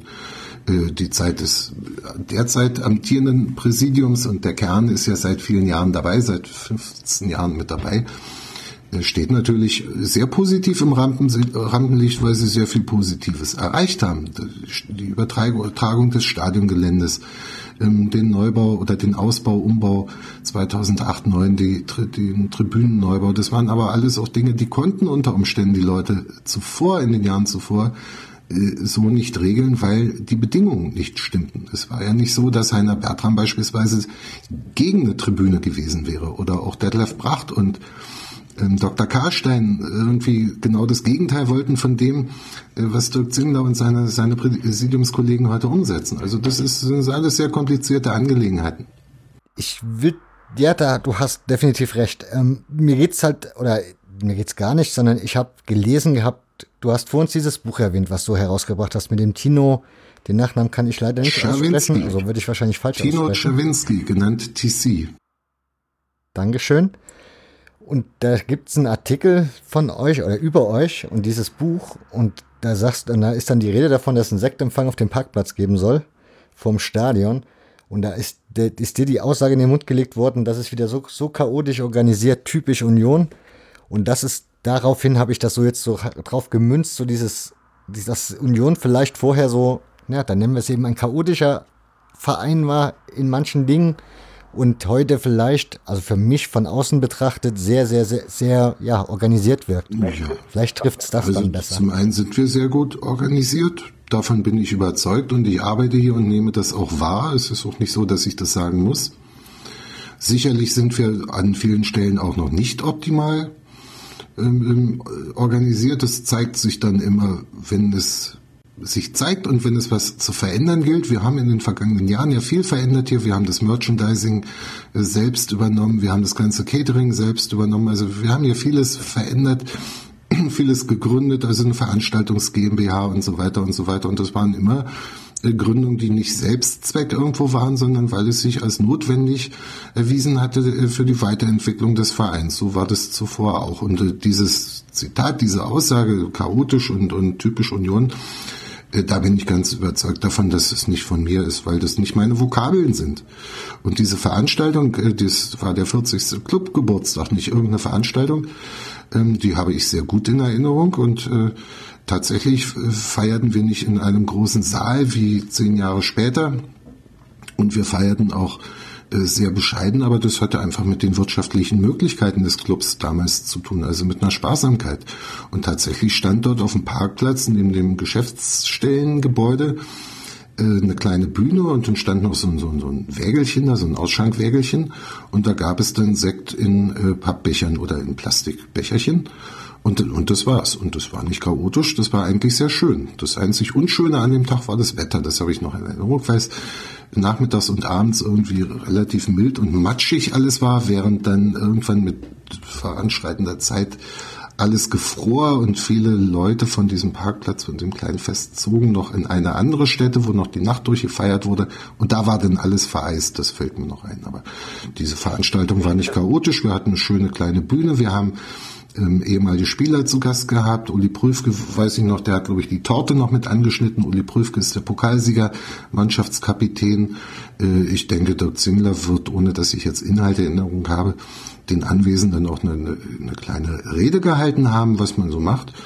und das war eigentlich aus meiner Sicht und Erinnerung eine gemütliche Angelegenheit. Und niemand, glaube ich, hat erwartet, dass für alle da endlos Freibier ausgeschenkt wurde und ein Riesenbuffet aufgebaut. Nicht? Dafür war die Zeit nicht, also danach war die Zeit nicht, so gut ging es uns da nicht.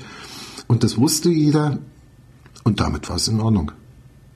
Wie betrachtest du überhaupt den Verein so? Ich meine, du bist sehr lange dabei, du hast verschiedene Systeme ja dabei miterlebt, Gibt's für dich selbst so einen Unterschied, wo du sagst, das ist ein anderes Union, wie es das heute ist? Oder gibt es irgendwo einen Bruch, wo du sagst, da hat sich so viel verändert, das ist jetzt ein anderes Union gewesen oder danach ein anderes Union gewesen als vorher das, was ich vorher erlebt habe? Nein. Oder ist das für dich immer noch alles irgendwie so gefühlt eins? Naja, das hat sich, also eine Entwicklung habe ich natürlich, egal ob ich Zuschauer und nur Zuschauer war, oder ob ich hier quasi schon ehrenamtlich irgendwie mit gearbeitet oder ob ich das als Reporter begleitet habe. Natürlich habe ich immer eine Entwicklung wahrgenommen und habe die eigentlich auch immer als notwendig in Erinnerung, weil ich mich an nichts wiederum erinnere, wo ich gesagt habe, es geht ja nur hier überhaupt nicht mehr.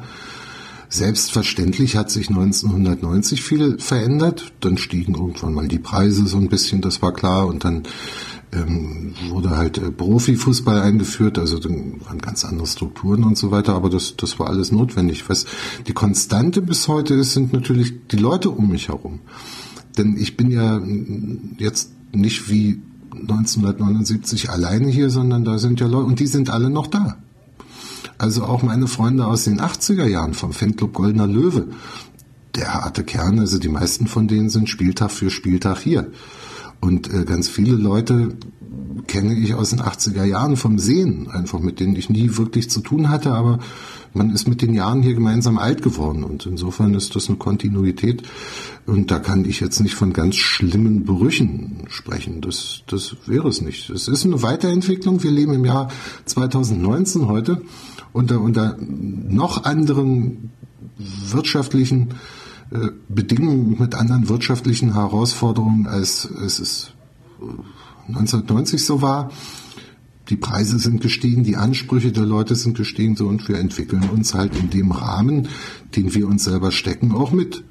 Treiben nicht jeden Blödsinn mit, sind auch in der luxuriösen Lage, vielleicht nicht alles mitmachen zu müssen, also zum Beispiel unser Stadion umzubenennen in irgendwie Sponsor XY Arena, sondern wir können, ohne dass wir da wirtschaftliche Verrenkung machen, einfach unseren Namen so beibehalten, wie wir wollen. Das ist heutzutage, glaube ich, ein hohes Gut, wenn ich mir mal so angucke, wo die Bundesliga-Vereine, Zweitliga-Clubs und so weiter spielen. Das ändert sich ja alle paar Jahre, da weiß man gar nicht mehr, wo man hinfährt, ne? Das ist schon was, und das ist ja was Identitätsstiftendes, also Stadion an der Alten Försterei, und unsere Heimat, unsere sportliche Heimat und inzwischen ideelle Heimat, das ist ein Wert, das ist ein Gut, und anderen Clubs ist das leider im Moment nicht gegeben, denn ich vermute, dass, ich will jetzt keinen Namen nennen, aber dass die Fans in A-Stadt oder in B-Stadt auch lieber weiter in ihrem Waldstadion, Volksparkstadion, Müngersdorfer Stadion spielen würden, als in der XY-Arena. Ne? Geht nur offensichtlich nicht. Ja, aber du hast die Leute ja eben schon erwähnt. Warum? Man redet ja im Moment sehr viel bei Union um Kult. Das will ich jetzt mal hier nicht machen, zumal ich weiß, dass du kein Freund von Superlativen bist. Das habe ich schon festgestellt. Aber was macht Union so aus, diesen Verein, dass das eben so ist, dieses Blutspenden für Union? Dann ist da eine Demonstration vom Roten Rathaus. Dann die Fans, die haben ja Dinge durchgemacht, ja, wo man andernorts wahrscheinlich gesagt hätte, ach komm, lass gut sein, das hier ist alles so dermaßen schlecht. Was treibt den Unioner so an? Was macht den da so besonders in der Hinsicht? Das ist, glaube ich, auch so eine bestimmte Geselligkeit. Also das Beieinanderbleiben. Geselligkeit nicht im Sinne von Party machen, sondern viele Leute sind halt sehr viel Zeit hintereinander hier. Also die verbinden ihre Jugend mit Union, viele sogar die Kindheit. Und das, glaube ich, prägt. Und so bleiben die Leute beieinander und blieben auch sehr viele natürlich nicht in der Größenordnung blieben. Wir hatten, glaube ich, in der 4. Liga, als wir abgestiegen waren, auch einen Zuschauerschnitt von um die 5.000. Also nicht in der 2. Liga zuvor, waren es vielleicht 2.500 mehr oder so. Das nicht. Also da ist für viele Leute, glaube ich, Union auch eine Konstante im Leben irgendwo, nicht? Man verbindet Jugend damit, man ist älter geworden. Es ist sympathisch hier, das kommt einfach noch dazu. Es ist eben, das meinte ich vorhin mit den Brüchen, es ist hier nichts passiert, nichts Wesentliches, was Leute abschreckt von heute auf morgen. Und nicht zuletzt natürlich auch der sportliche Erfolg, den wir ja jetzt seit 15 Jahren etwa auch wieder haben. Nach dem Abstieg in die Oberliga ging es ja erstmal permanent, nicht im Sauseschritt, aber permanent wieder nach oben, dann in die 3. Liga. 10 Jahre 2. Liga sind auch ein sehr großer Erfolg und da kommt man natürlich gerne her. Letztlich auch, das ist ja nichts Schlechtes und das sage ich nicht mit Verachtung, auch um irgendwo am Erfolg teilzuhaben. Das möchte man ja. Ich möchte es auch. Ich bleibe nicht zu Hause, wenn wir morgen verlieren, aber eigentlich freut es mich, dass wir hier auch Erfolg haben. Ich wollte gerade sagen, ich habe von dir ein Zitat gelesen, dass das Ergebnisse für dich jetzt nicht so wichtig waren, also weiterhin zu Union zu gehen. Also die haben ja damals, glaube ich, verloren, wie du das erste Mal da warst. Und du bist ja trotzdem weiterhin hingegangen. Und Union war ja auch zu DDR-Zeiten jetzt nicht unbedingt der Erfolgsverein. Von daher, ich hatte es ja trotzdem weiter dahin getrieben. Du hast eben erzählt, dass du in einem Fanclub warst. Jetzt würde mich interessieren, weil ich in einem älteren Buch gelesen habe, in der DDR war mit Fanclub. Das war eher so eine Geschichte, die nicht so gerne gesehen war. Konntet ihr das als offiziellen Fanclub führen oder war das einfach nur so ein Ding unter Freunden, was jetzt nicht wirklich so der klassische Fanclub war? Ja. Ja, beides. Wir hätten es offiziell führen können, haben wir aber nicht.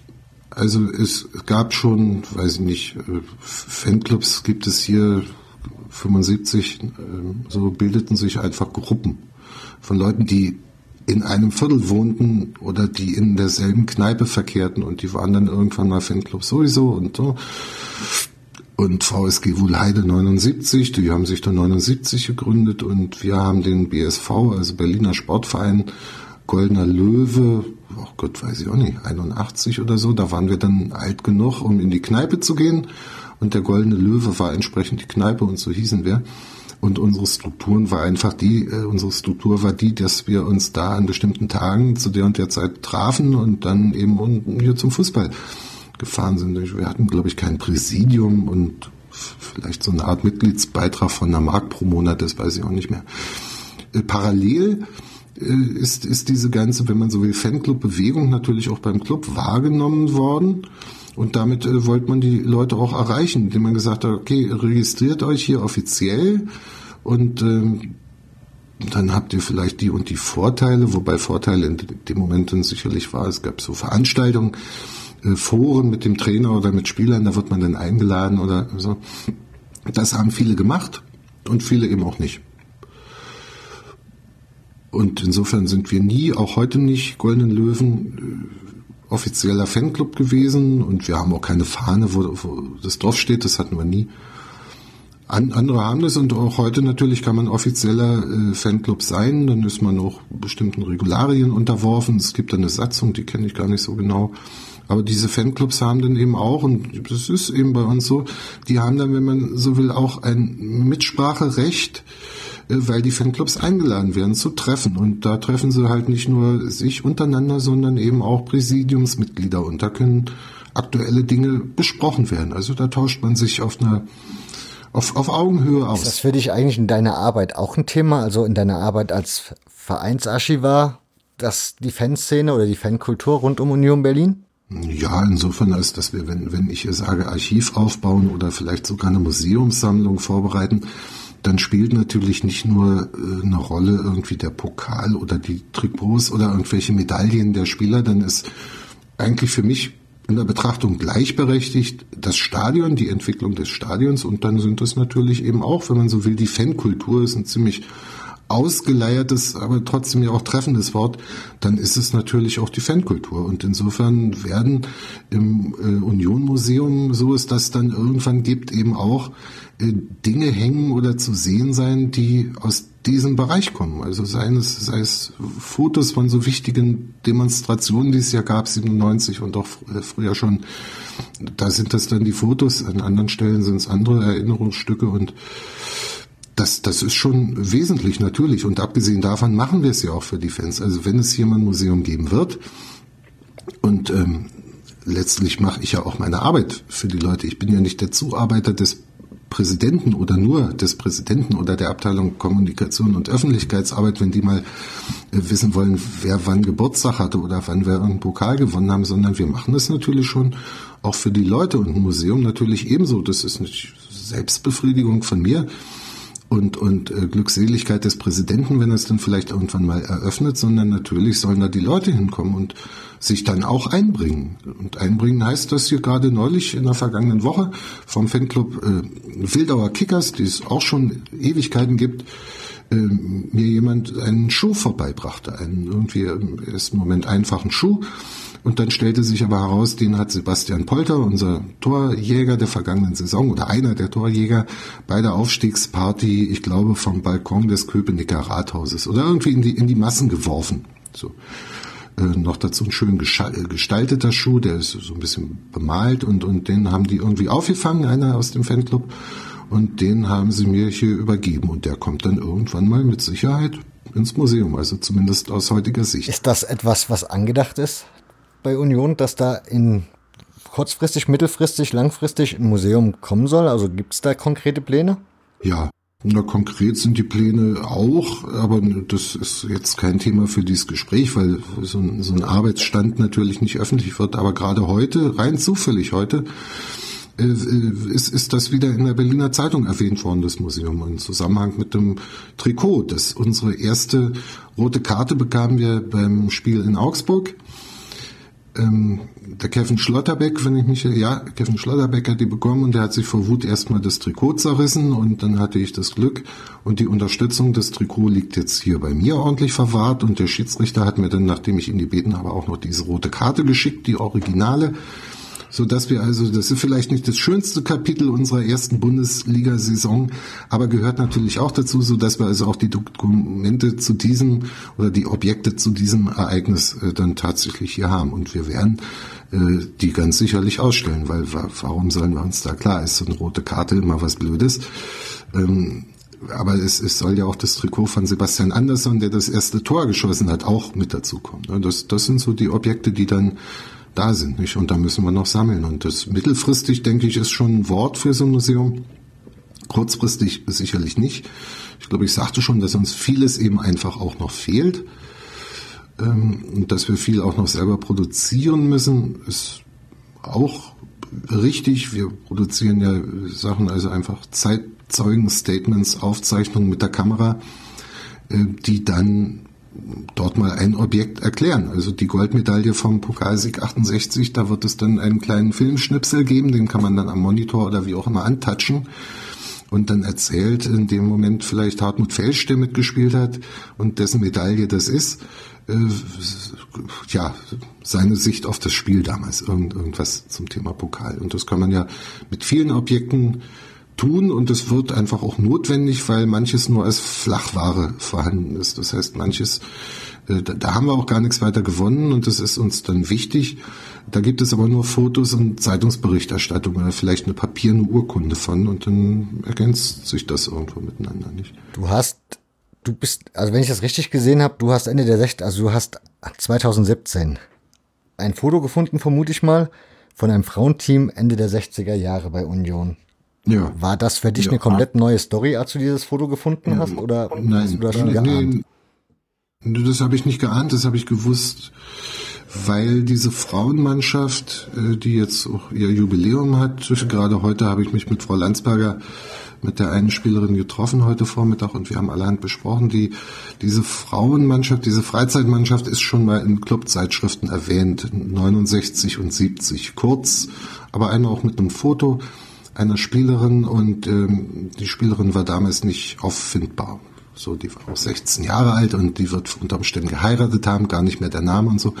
Das führte irgendwann mal nicht so richtig weiter und war dann auch nicht notwendig, das richtig intensiv zu betreiben. Und dann trage ich aber hier schon auch immer noch Fotos zusammen und bekomme eben auch welche. Und dann war mal ein ordentlich beschriftetes dabei, beziehungsweise mehrere, 5 oder sowas. Und da standen dann die Namen der Abgebildeten drauf und die hießen Gott sei Dank nicht Sabine Müller und Anita Meyer, sondern Renate Kreglau und Sabine Landsberger.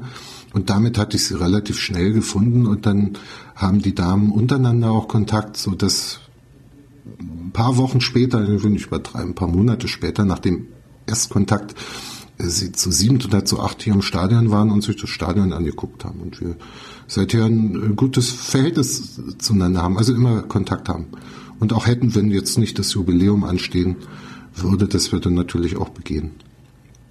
Das ist einfach Glück dann, die Fotos zu bekommen, die keiner kennt, die eigentlich auch nicht veröffentlicht waren und die dann noch ordentlich beschriftet vorzufinden und daraus was entwickeln zu können, auch zu gegnerischen Mannschaften und so weiter, das ist dann. Aber das ist auch irgendwo mein Alltag, ne? Da muss man gucken und die dann finden auch. Und das würde mich ja interessieren, wie sieht das so bei dir aus? Also es gibt ja so viele Themen bei einem Fußballclub, vor allen Dingen bei einem, der so alt ist. Ich habe gesehen, es gibt ein Foto vom FDGB-Pokal und ehemaligen Spielern, wo ihr nach Leipzig gefahren seid zu diesem Pokal. Wie gesagt, dieses Frauenteam, dann hast du jetzt schon einige Anekdoten erzählt.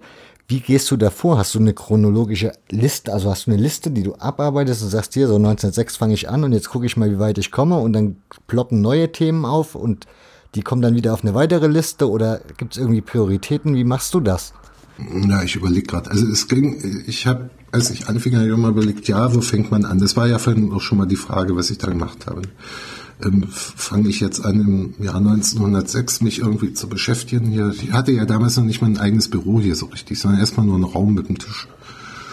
Und dann waren aber ganz andere Sachen wichtig, weil irgendwo im Keller Leute Berge von Pokalen oder Mengen von Pokalen hatte, musste ich die erstmal sortieren und so, sodass so ein Anfang ist, also eine reine Chronologie nicht notwendig erschien, auch mir heute nicht notwendig erscheint unbedingt. Und dazu kommt, dass es ja auch immer anlassgebunden was ist. So. Also Pokalsieg, wir hatten also 2018 das Pokalsiegjubiläum, 2013 habe ich angefangen, da stand es noch nicht so im Vordergrund, aber war schon erkennbar. 2 Jahre zuvor das Clubjubiläum 66, die Gründung und dann jetzt das Frauenmuseum. Und da hängt dann eben immer auch viel dran. Also so ein auch ein bisschen Ehrgeiz oder eine Eitelkeit, das schaffen zu wollen. Wir haben von dieser Clubgründung im Januar 66 zum Beispiel keine Gründungsurkunde. Die wird es gegeben haben, davon bin ich überzeugt, weil sie einmal erwähnt ist, viele Jahre später, und zum anderen, weil, ich glaube, alle anderen Clubs sowas auch haben oder hatten. Und die hätte ich dann gerne. Also es ist natürlich schön, wenn man die dann spätestens zum Clubgeburtstag 50 Jahre präsentieren kann und sagen kann, so Freunde, und so sieht die aus. Das hat nicht funktioniert, die habe ich noch nicht, ärgert mich ein bisschen, aber ist dann eben auch nicht zu ändern. Irgendwann sind Sachen erstmal ausrecherchiert und dann bleiben sie erstmal liegen.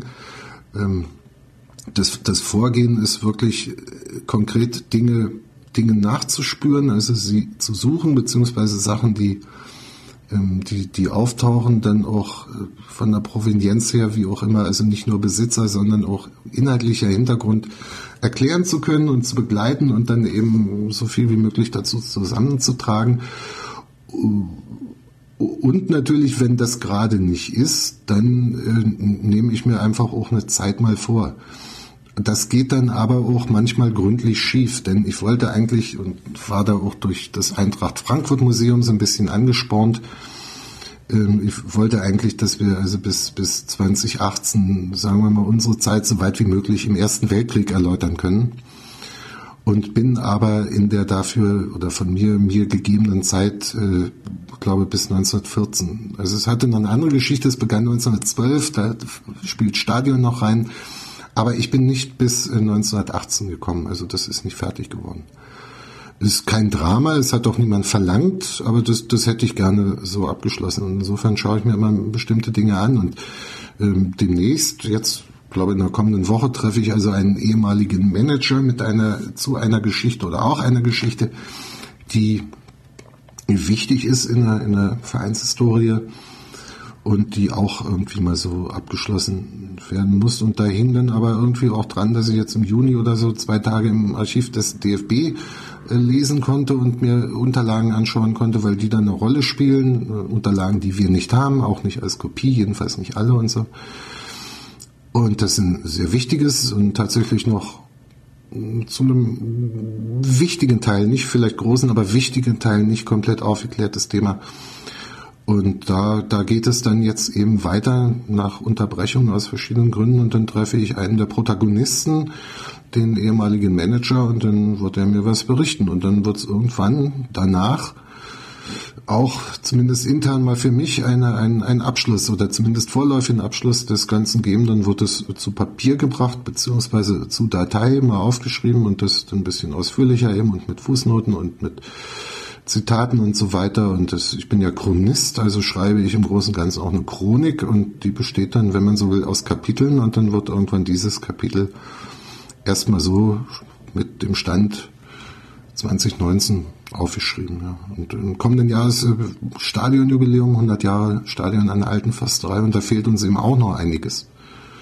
Es soll eine Ausstellung geben hier, so ist der Stand heute und ich gehe davon aus, dass es die geben wird.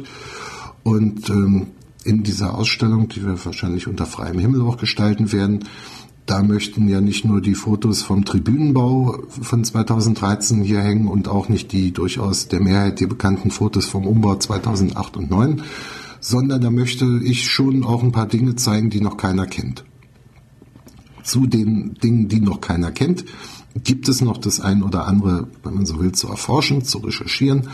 Manches geht nicht, weil mir mitgeteilt wurde, der und der lebt nicht mehr, der dazu was sagen könnte. Also da muss man mit umgehen, aber da ist noch richtig viel zu tun dann. Gibt es eigentlich irgendwann mal den Punkt, wo man sagt, über dieses Ereignis oder über diesen Moment der Vereinsgeschichte ist alles in Erfahrung gebracht? Da ist man durch? Ich überlege gerade. Ja, ja. Also muss ich wirklich überlegen. Zum Beispiel bei dem FDGB-Pokalsieg, da hast du ja scheinbar alles recherchiert, was es geht. Wie die Verlegung des Spiels kam, wie die Getränke an den Start kamen, etc. Also da scheinst du dich sehr ausführlich mit beschäftigt zu haben. Ist das zum Beispiel jetzt so eine Geschichte, wo du sagst, da habe ich eigentlich alles in Erfahrung gebracht, was geht? Wenn jetzt nicht noch irgendwo durch Zufall irgendeiner mit einer Information ums Eck kommt, ist das eigentlich alles in Erfahrung gebracht? Ja, also das ist schon, das mit den Getränken oder so ist auch eine spannende Frage. Im Bundesarchiv liegen in den Unterlagen des FDGB so die Protokolle der Vorbereitung der jeweiligen Pokalfinals, also Jahr für Jahr. Und dann die Verträge, die sie mit dem Handel gemacht haben, wie viel Würstchen da verkauft werden und wie viel Fahnen gehisst werden und wie viel Programmhefte gedruckt werden. Das ist über viele Jahre komplett vertreten und halt nur durchgeblättert, weil es mich nicht interessiert. Was bei Chemie Leipzig gegen Lok Stendal oder so war, höchstens so formal, was könnte denn da drin sein? Und unser Jahr fehlt. Das ist nicht da. Warum, weiß keiner. Das Bundesarchiv kann es nicht beantworten, weil die natürlich nur verwahren, was ihnen übergeben wurde. Da kommt dann auch nichts mehr weg. Und insofern ist die Frage, wie viele Würstchen dort in Halle an der Saale verkauft wurden, noch offen. Aber das ist jetzt nicht das Kernproblem. Und diese FDGB-Pokalgeschichte, glaube ich, ist jetzt wirklich erstmal auserzählt. Viel mehr geht nicht, auch mit der anschließenden Frage Europapokalspiele, Niederschlagung des Prager Frühling und so. Da habe ich dann noch auch recht exklusiv oder überhaupt exklusiv die Protokolle von 2 entscheidenden Sitzungen der UEFA bekommen, sodass auch da noch was abgebildet werden kann und dass wir da noch Erkenntnis oder Bestätigung und so weiter haben. FDGB-Pokal ist jetzt erstmal kein Thema. Das wäre höchstens noch die Frage, wo sind die Medaillen, die anderen, denn wir haben nur 2. Die Spieler haben aber alle eine bekommen.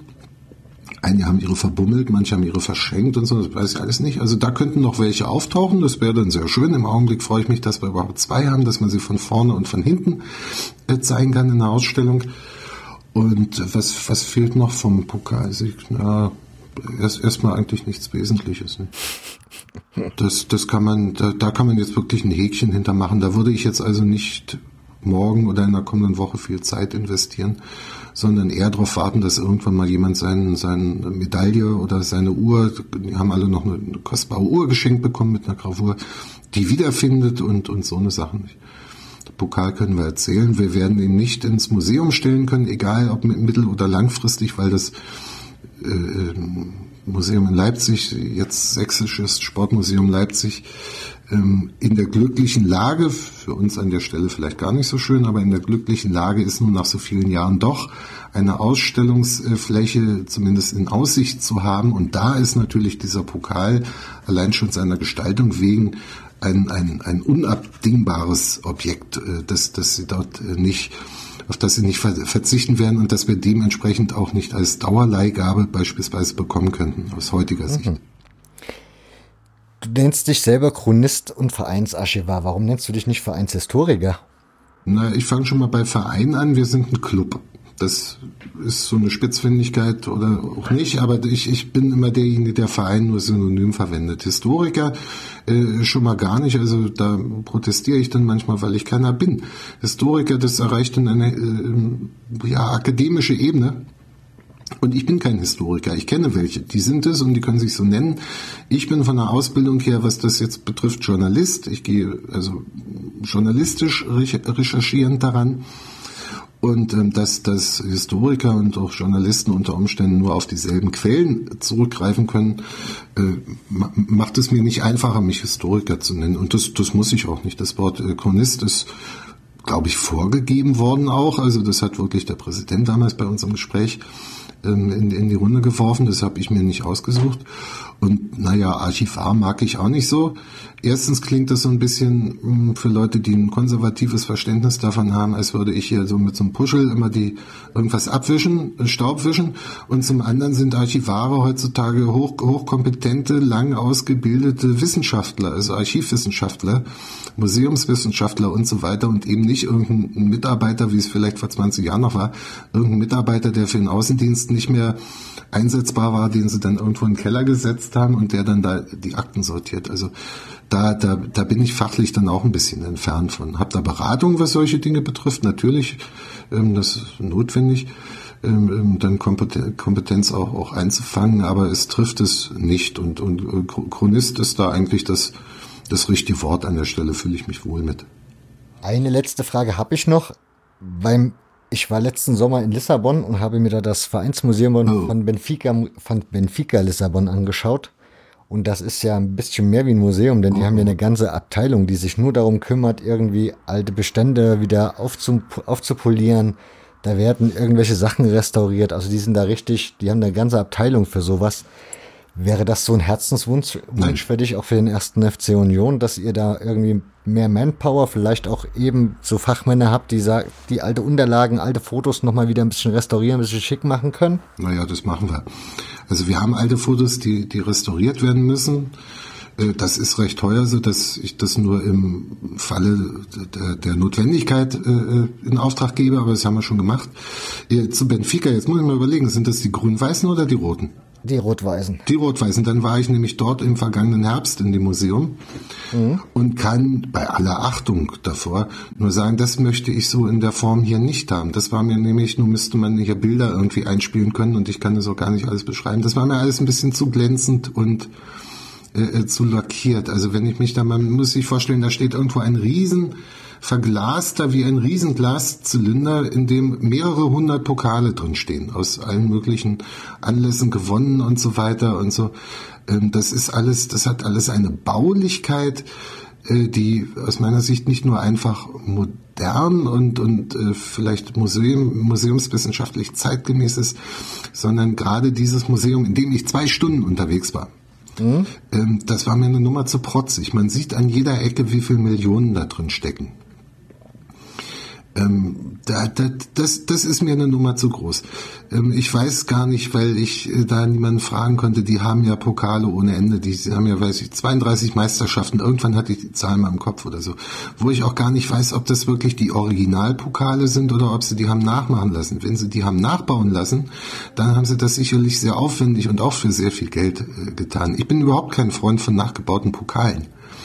Auch wenn heute jeder Bundesligist sich seinen DFB-Pokal nochmal 80% kleiner, darf man das machen, irgendwo hinstellt ins Clubmuseum und so weiter. Ich hab da Distanz zu. Diesem Museum sieht man an, dass da Experten sind und nicht nur ein paar Sammler irgendwie was zusammengetragen haben. Aber dem sieht man, und das ist ja ein kompletter Neubau, das Gebäude, neben dem Stadion. Nicht? Da ist ja nicht mal wie bei uns dann vielleicht ein altes Forsthaus umgewidmet, ausgebaut und einer sinnvollen Verwendung zugeführt, sondern komplett neu gebaut worden. Und da habe ich so ein bisschen Distanz dazu, bei allem Respekt. Aber wie gesagt, ich war da 2 Stunden drin, mit großen Augen, staunend und auch erfreut. Aber ich würde das nicht übersetzt für uns so haben wollen. Was war für dich so für erstaunt und erfreut? Was war da so die Punkte, die dich da so begeistert haben oder gefallen haben?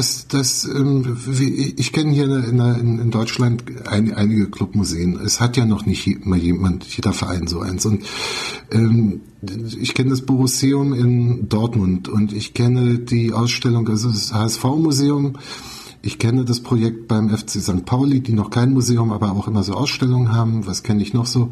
Das Deutsche Fußballmuseum in Dortmund und die FC Bayern Erlebniswelt.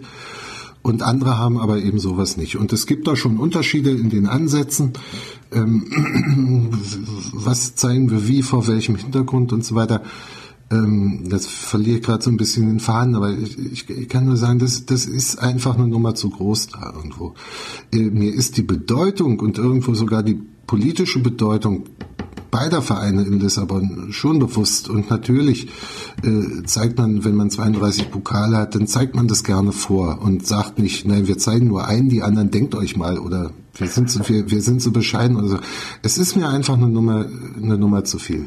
Das ist, wie gesagt, mit großem Respekt vor den Kollegen dort auch und auch vor dem Material, das sie da haben, wenn sie natürlich auch Glück haben, dass dort eben nicht der Krieg viel zerstört hat und nicht politische Umgestaltungen haben, Dinge ins Abseits geschickt. So, das spielt ja auch immer noch eine Rolle. Man muss ja erstmal was haben, das man zeigt, und dann kann man auch für 20 Millionen ein neues Gebäude bauen und so. Also ich müsste mich noch anfreunden damit. Ich habe dann nur das Benfica, das andere Stadion von den Grün-Weißen, mir fällt der Name gerade nicht ein.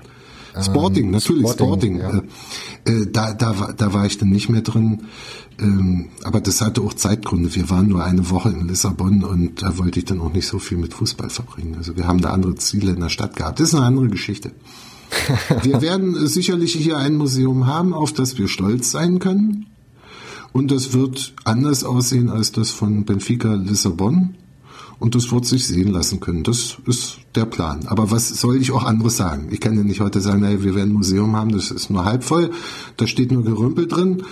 Und zu erkennen ist es auch nicht, weil wir mit Sicherheit an der Beleuchtung sparen. Also das wäre ja... Nein, es ist ja schön, wenn ein Verein seine Unverkennbarkeit dann auch im Museum irgendwie präsentiert und da ein bisschen anders bleibt wie andere Vereine. Von daher wird zur Union, glaube ich, auch nicht so gut passen, wenn das so protzig wäre. Ja, also man muss es sich im Internet angucken. Ich meine, sie zeigen nicht viel. Natürlich wirbt die Internetseite zum Besuch des Museums und zeigt darum nicht seine Inhalte, aber die Fotos erzählen dann doch immer noch genug. Also vom Volumen des Ganzen und von der Wirkmächtigkeit, von der Ausstrahlung, die das alles hat.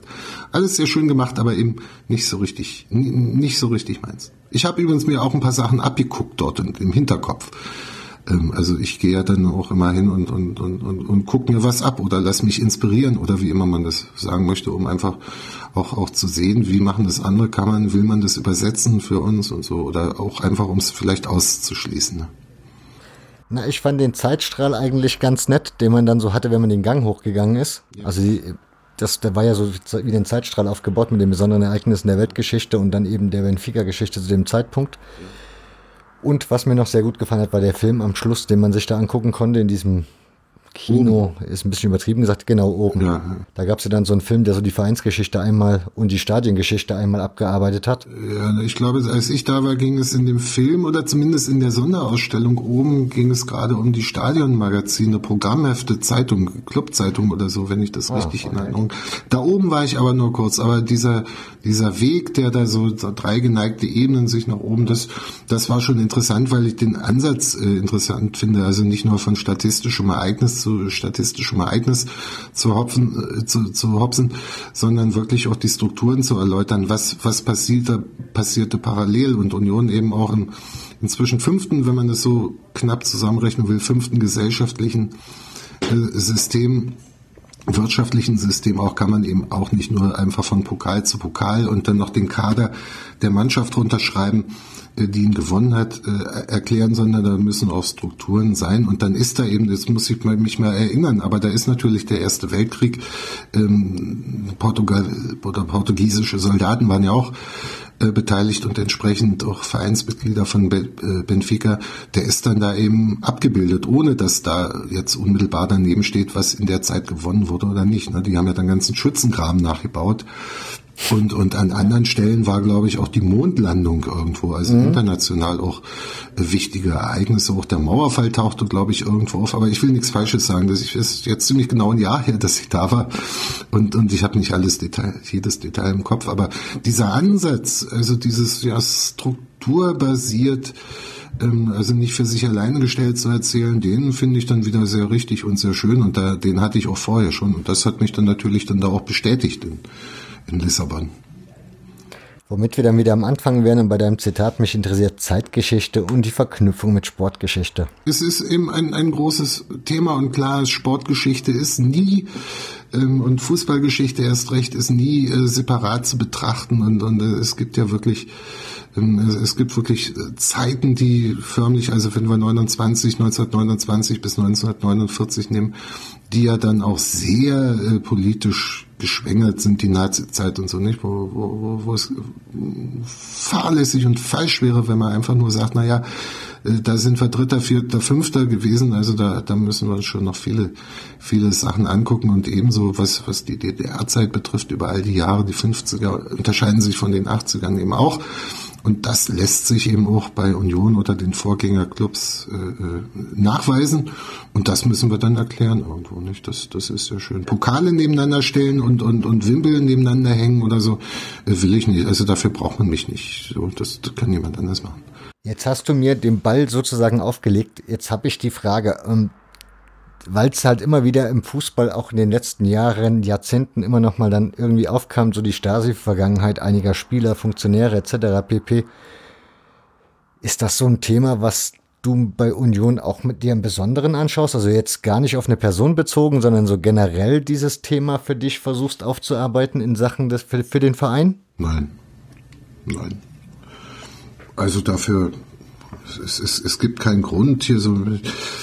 Einrichtungen und so starten immer mal Projekte und arbeiten etwas auf und so, und dann wird irgendwie ein Ereignis oder eine Ära betrachtet. Also bisher habe ich es nicht getan, und es wird auch voraussichtlich künftig nicht passieren, dass ich sage, so Leute, ab Montag kommender Woche oder ab Anfang Dezember lasst mich mal in Ruhe, ich kümmere mich jetzt nur noch um die Staatssicherheit und um die Beziehung des 1. FC Union Berlin oder so.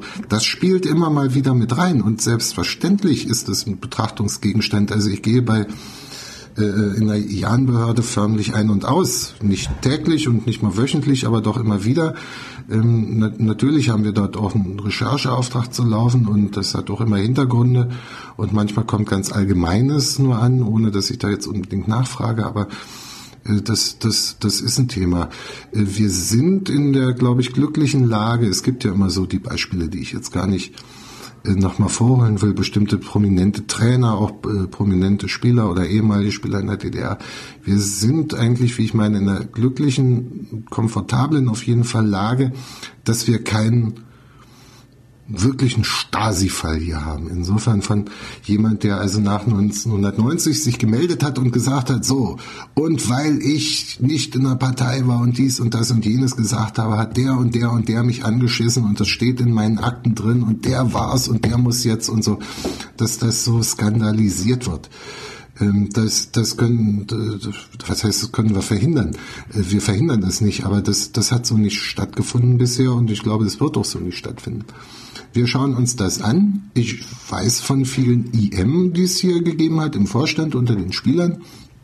Es gibt aber keinen Grund, es gibt nicht mal Grund, ihnen irgendeine Verachtung mit Verachtung entgegenzutreten, weil die, an die ich gerade denke, tatsächlich in dieser Position oder zumindest auch mit dieser Position ein IM oder gesellschaftlicher Mitarbeiter gewesen zu sein, durchaus Gutes oder Dinge im Sinne des Clubs getan haben und nicht hier als Spitzel und Überwacher und Anscheißer und in den Knastbringer aufgetreten sind. Das muss man schon mal dazu sagen. Und ansonsten steht immer alles in irgendeiner Beziehung zueinander. Und dass unsere Sportler, unsere Spieler beispielsweise in den 80er Jahren, 86, nicht nur überwacht, sondern auch nochmal speziell abgeklopft wurden, hatte eben damit zu tun, dass wir 86 international gespielt haben. Im internationalen Fußballcup, in Lüttich, in Lausanne und in Uerdingen. Und wir waren unsere Spieler waren Leistungssportler. Sie spielten in der Eliteliga des Landes. Und natürlich war auf alle Sportler, nicht nur die Fußballer, immer auch der Blick der Staatssicherheit gerichtet, hauen die ab, haut da jemand ab. Haut einer unserer Botschafter im Trainingsanzug, der hier eigentlich Vorbild ist und der sich im sozialistischen Sportsystem entwickeln konnte und so weiter, haut er einfach ab, schnöde für Westgeld, weil er dann vielleicht in der Bundesliga oder in der zweiten spielen kann. Das sind ja einige, nicht viele, aber einige Spieler in der DDR-Geschichte auch abgehauen, keine Unionsspieler, übrigens niemals ein aktiver bei Union Spielender. Das ist in der Bundesrepublik geblieben, auch 89 nicht und so. Und in solchen Zusammenhang muss man natürlich darauf gucken. Was ich mir da angucke, das muss man vielleicht noch ergänzen, in der Jahrenbehörde, das sind allgemeine Akten. Das bedeutet Akten, zum einen wurde der Club beobachtet. Das war in der Hauptabteilung 20 ein bisschen höher angesiedelt von 2 Offizieren. Und auf der anderen Seite ging es um Zuschauerverhalten, um Publikum. Was machen die, wenn sie da besoffen von Berlin nach Leipzig fahren? Das war dann ein glaube Unterleutnant und ein Feldwebel, also vom Rang nicht ganz so hoch angesiedelt. Und das sind so die Dokumente, deren Niederschriften, sehr sachliche übrigens. Es gibt nur ein einziges Anscheißer-Dokument, sondern alles sehr sachliche Protokolle. Was ich nicht kenne, beziehungsweise nur von 2 Spielern kenne, sind wirklich die persönlichen Akten. Viele übrigens haben mir erzählt, sie haben die Akteneinsicht, was ja seit 92, glaube ich, geht, beantragt und kennen ihre Akten nicht und wollen es nicht wissen und haben das Gefühl, dass da sowieso nichts Besonderes drinsteht und so weiter und so weiter. Aber ich beantrage eben nicht Akten hier von Spielern, um zu überprüfen, ob XY bei der Stasi war oder so.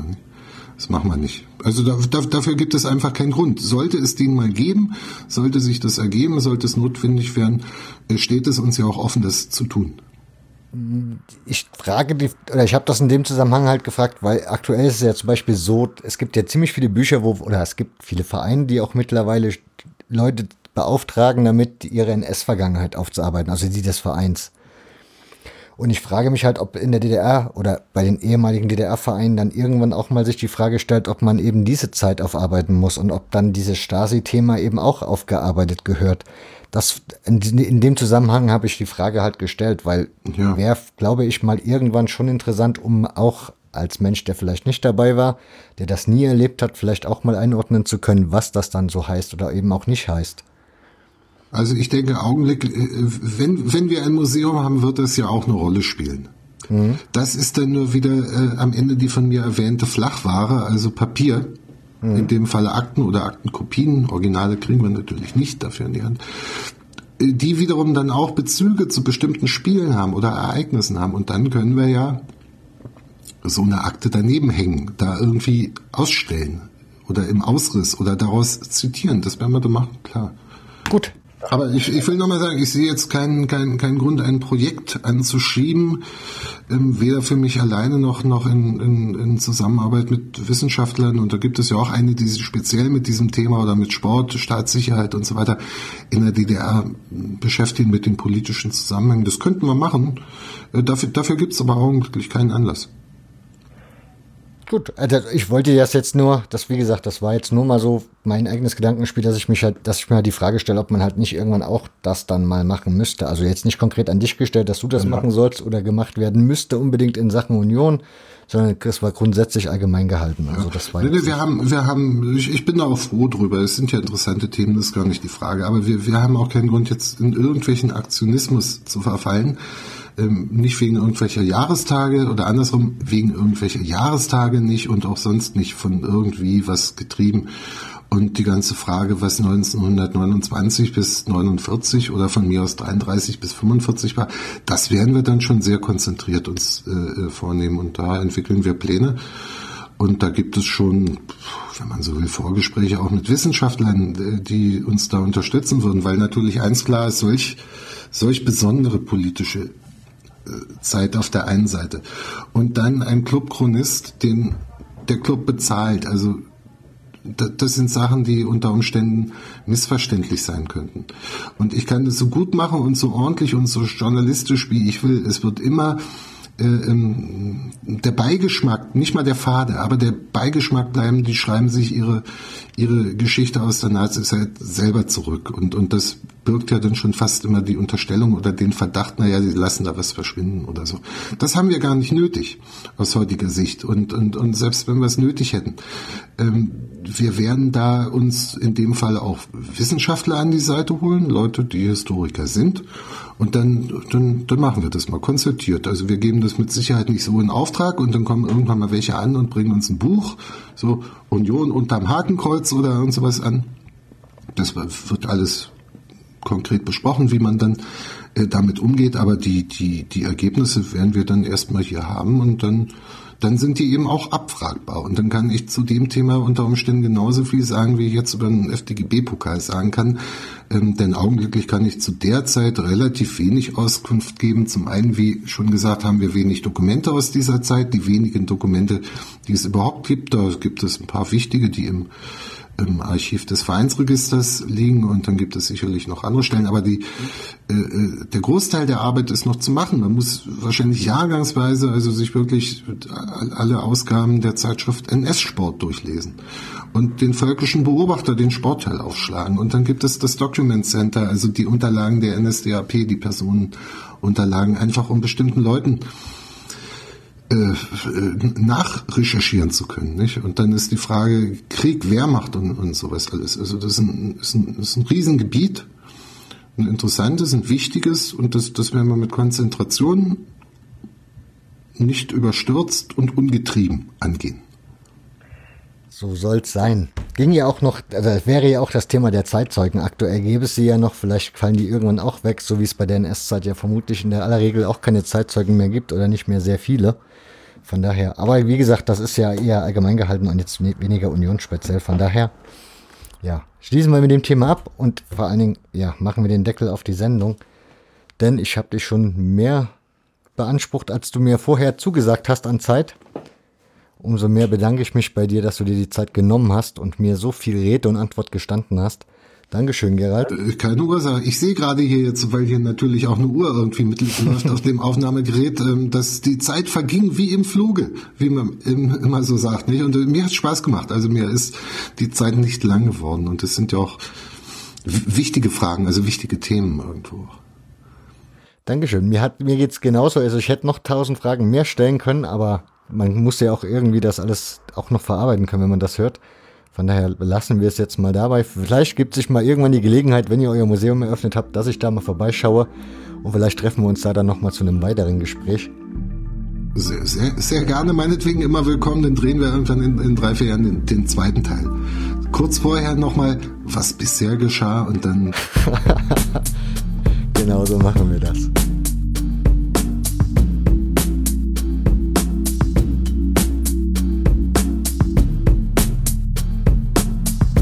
Und das war sie schon fast, die 56. Folge, aber ich habe es am Anfang erwähnt, es gibt noch eine Podcast-Empfehlung, und dieses Mal, passend zum Thema, wäre das der und Niemals Vergessen Podcast über den 1. FC Union Berlin, denn da gibt es auch zum Beispiel das Thema Klaus Korn, das wir im Podcast ja jetzt drin hatten, nochmal ein bisschen ausführlicher beleuchtet, und viele, viele andere Themen rund um Union Berlin. Sehr, sehr spannend gestaltet, sehr, sehr spannend gemacht. Ja, das wäre die Empfehlung dieser Ausgabe. Den Link findet ihr in den Shownotes, wie noch ein paar andere Links dazu.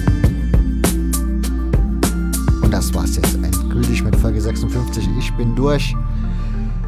Gehe jetzt in mein Bett und wünsche euch einen guten Tag, Mittag, Abend, Nacht, wann auch immer ihr diesen Podcast gehört habt. Bis zum nächsten Mal in 2 Wochen. Dann geht's übrigens um die Fanszene in Indonesien. Bis dahin, eine gute Zeit. Ciao.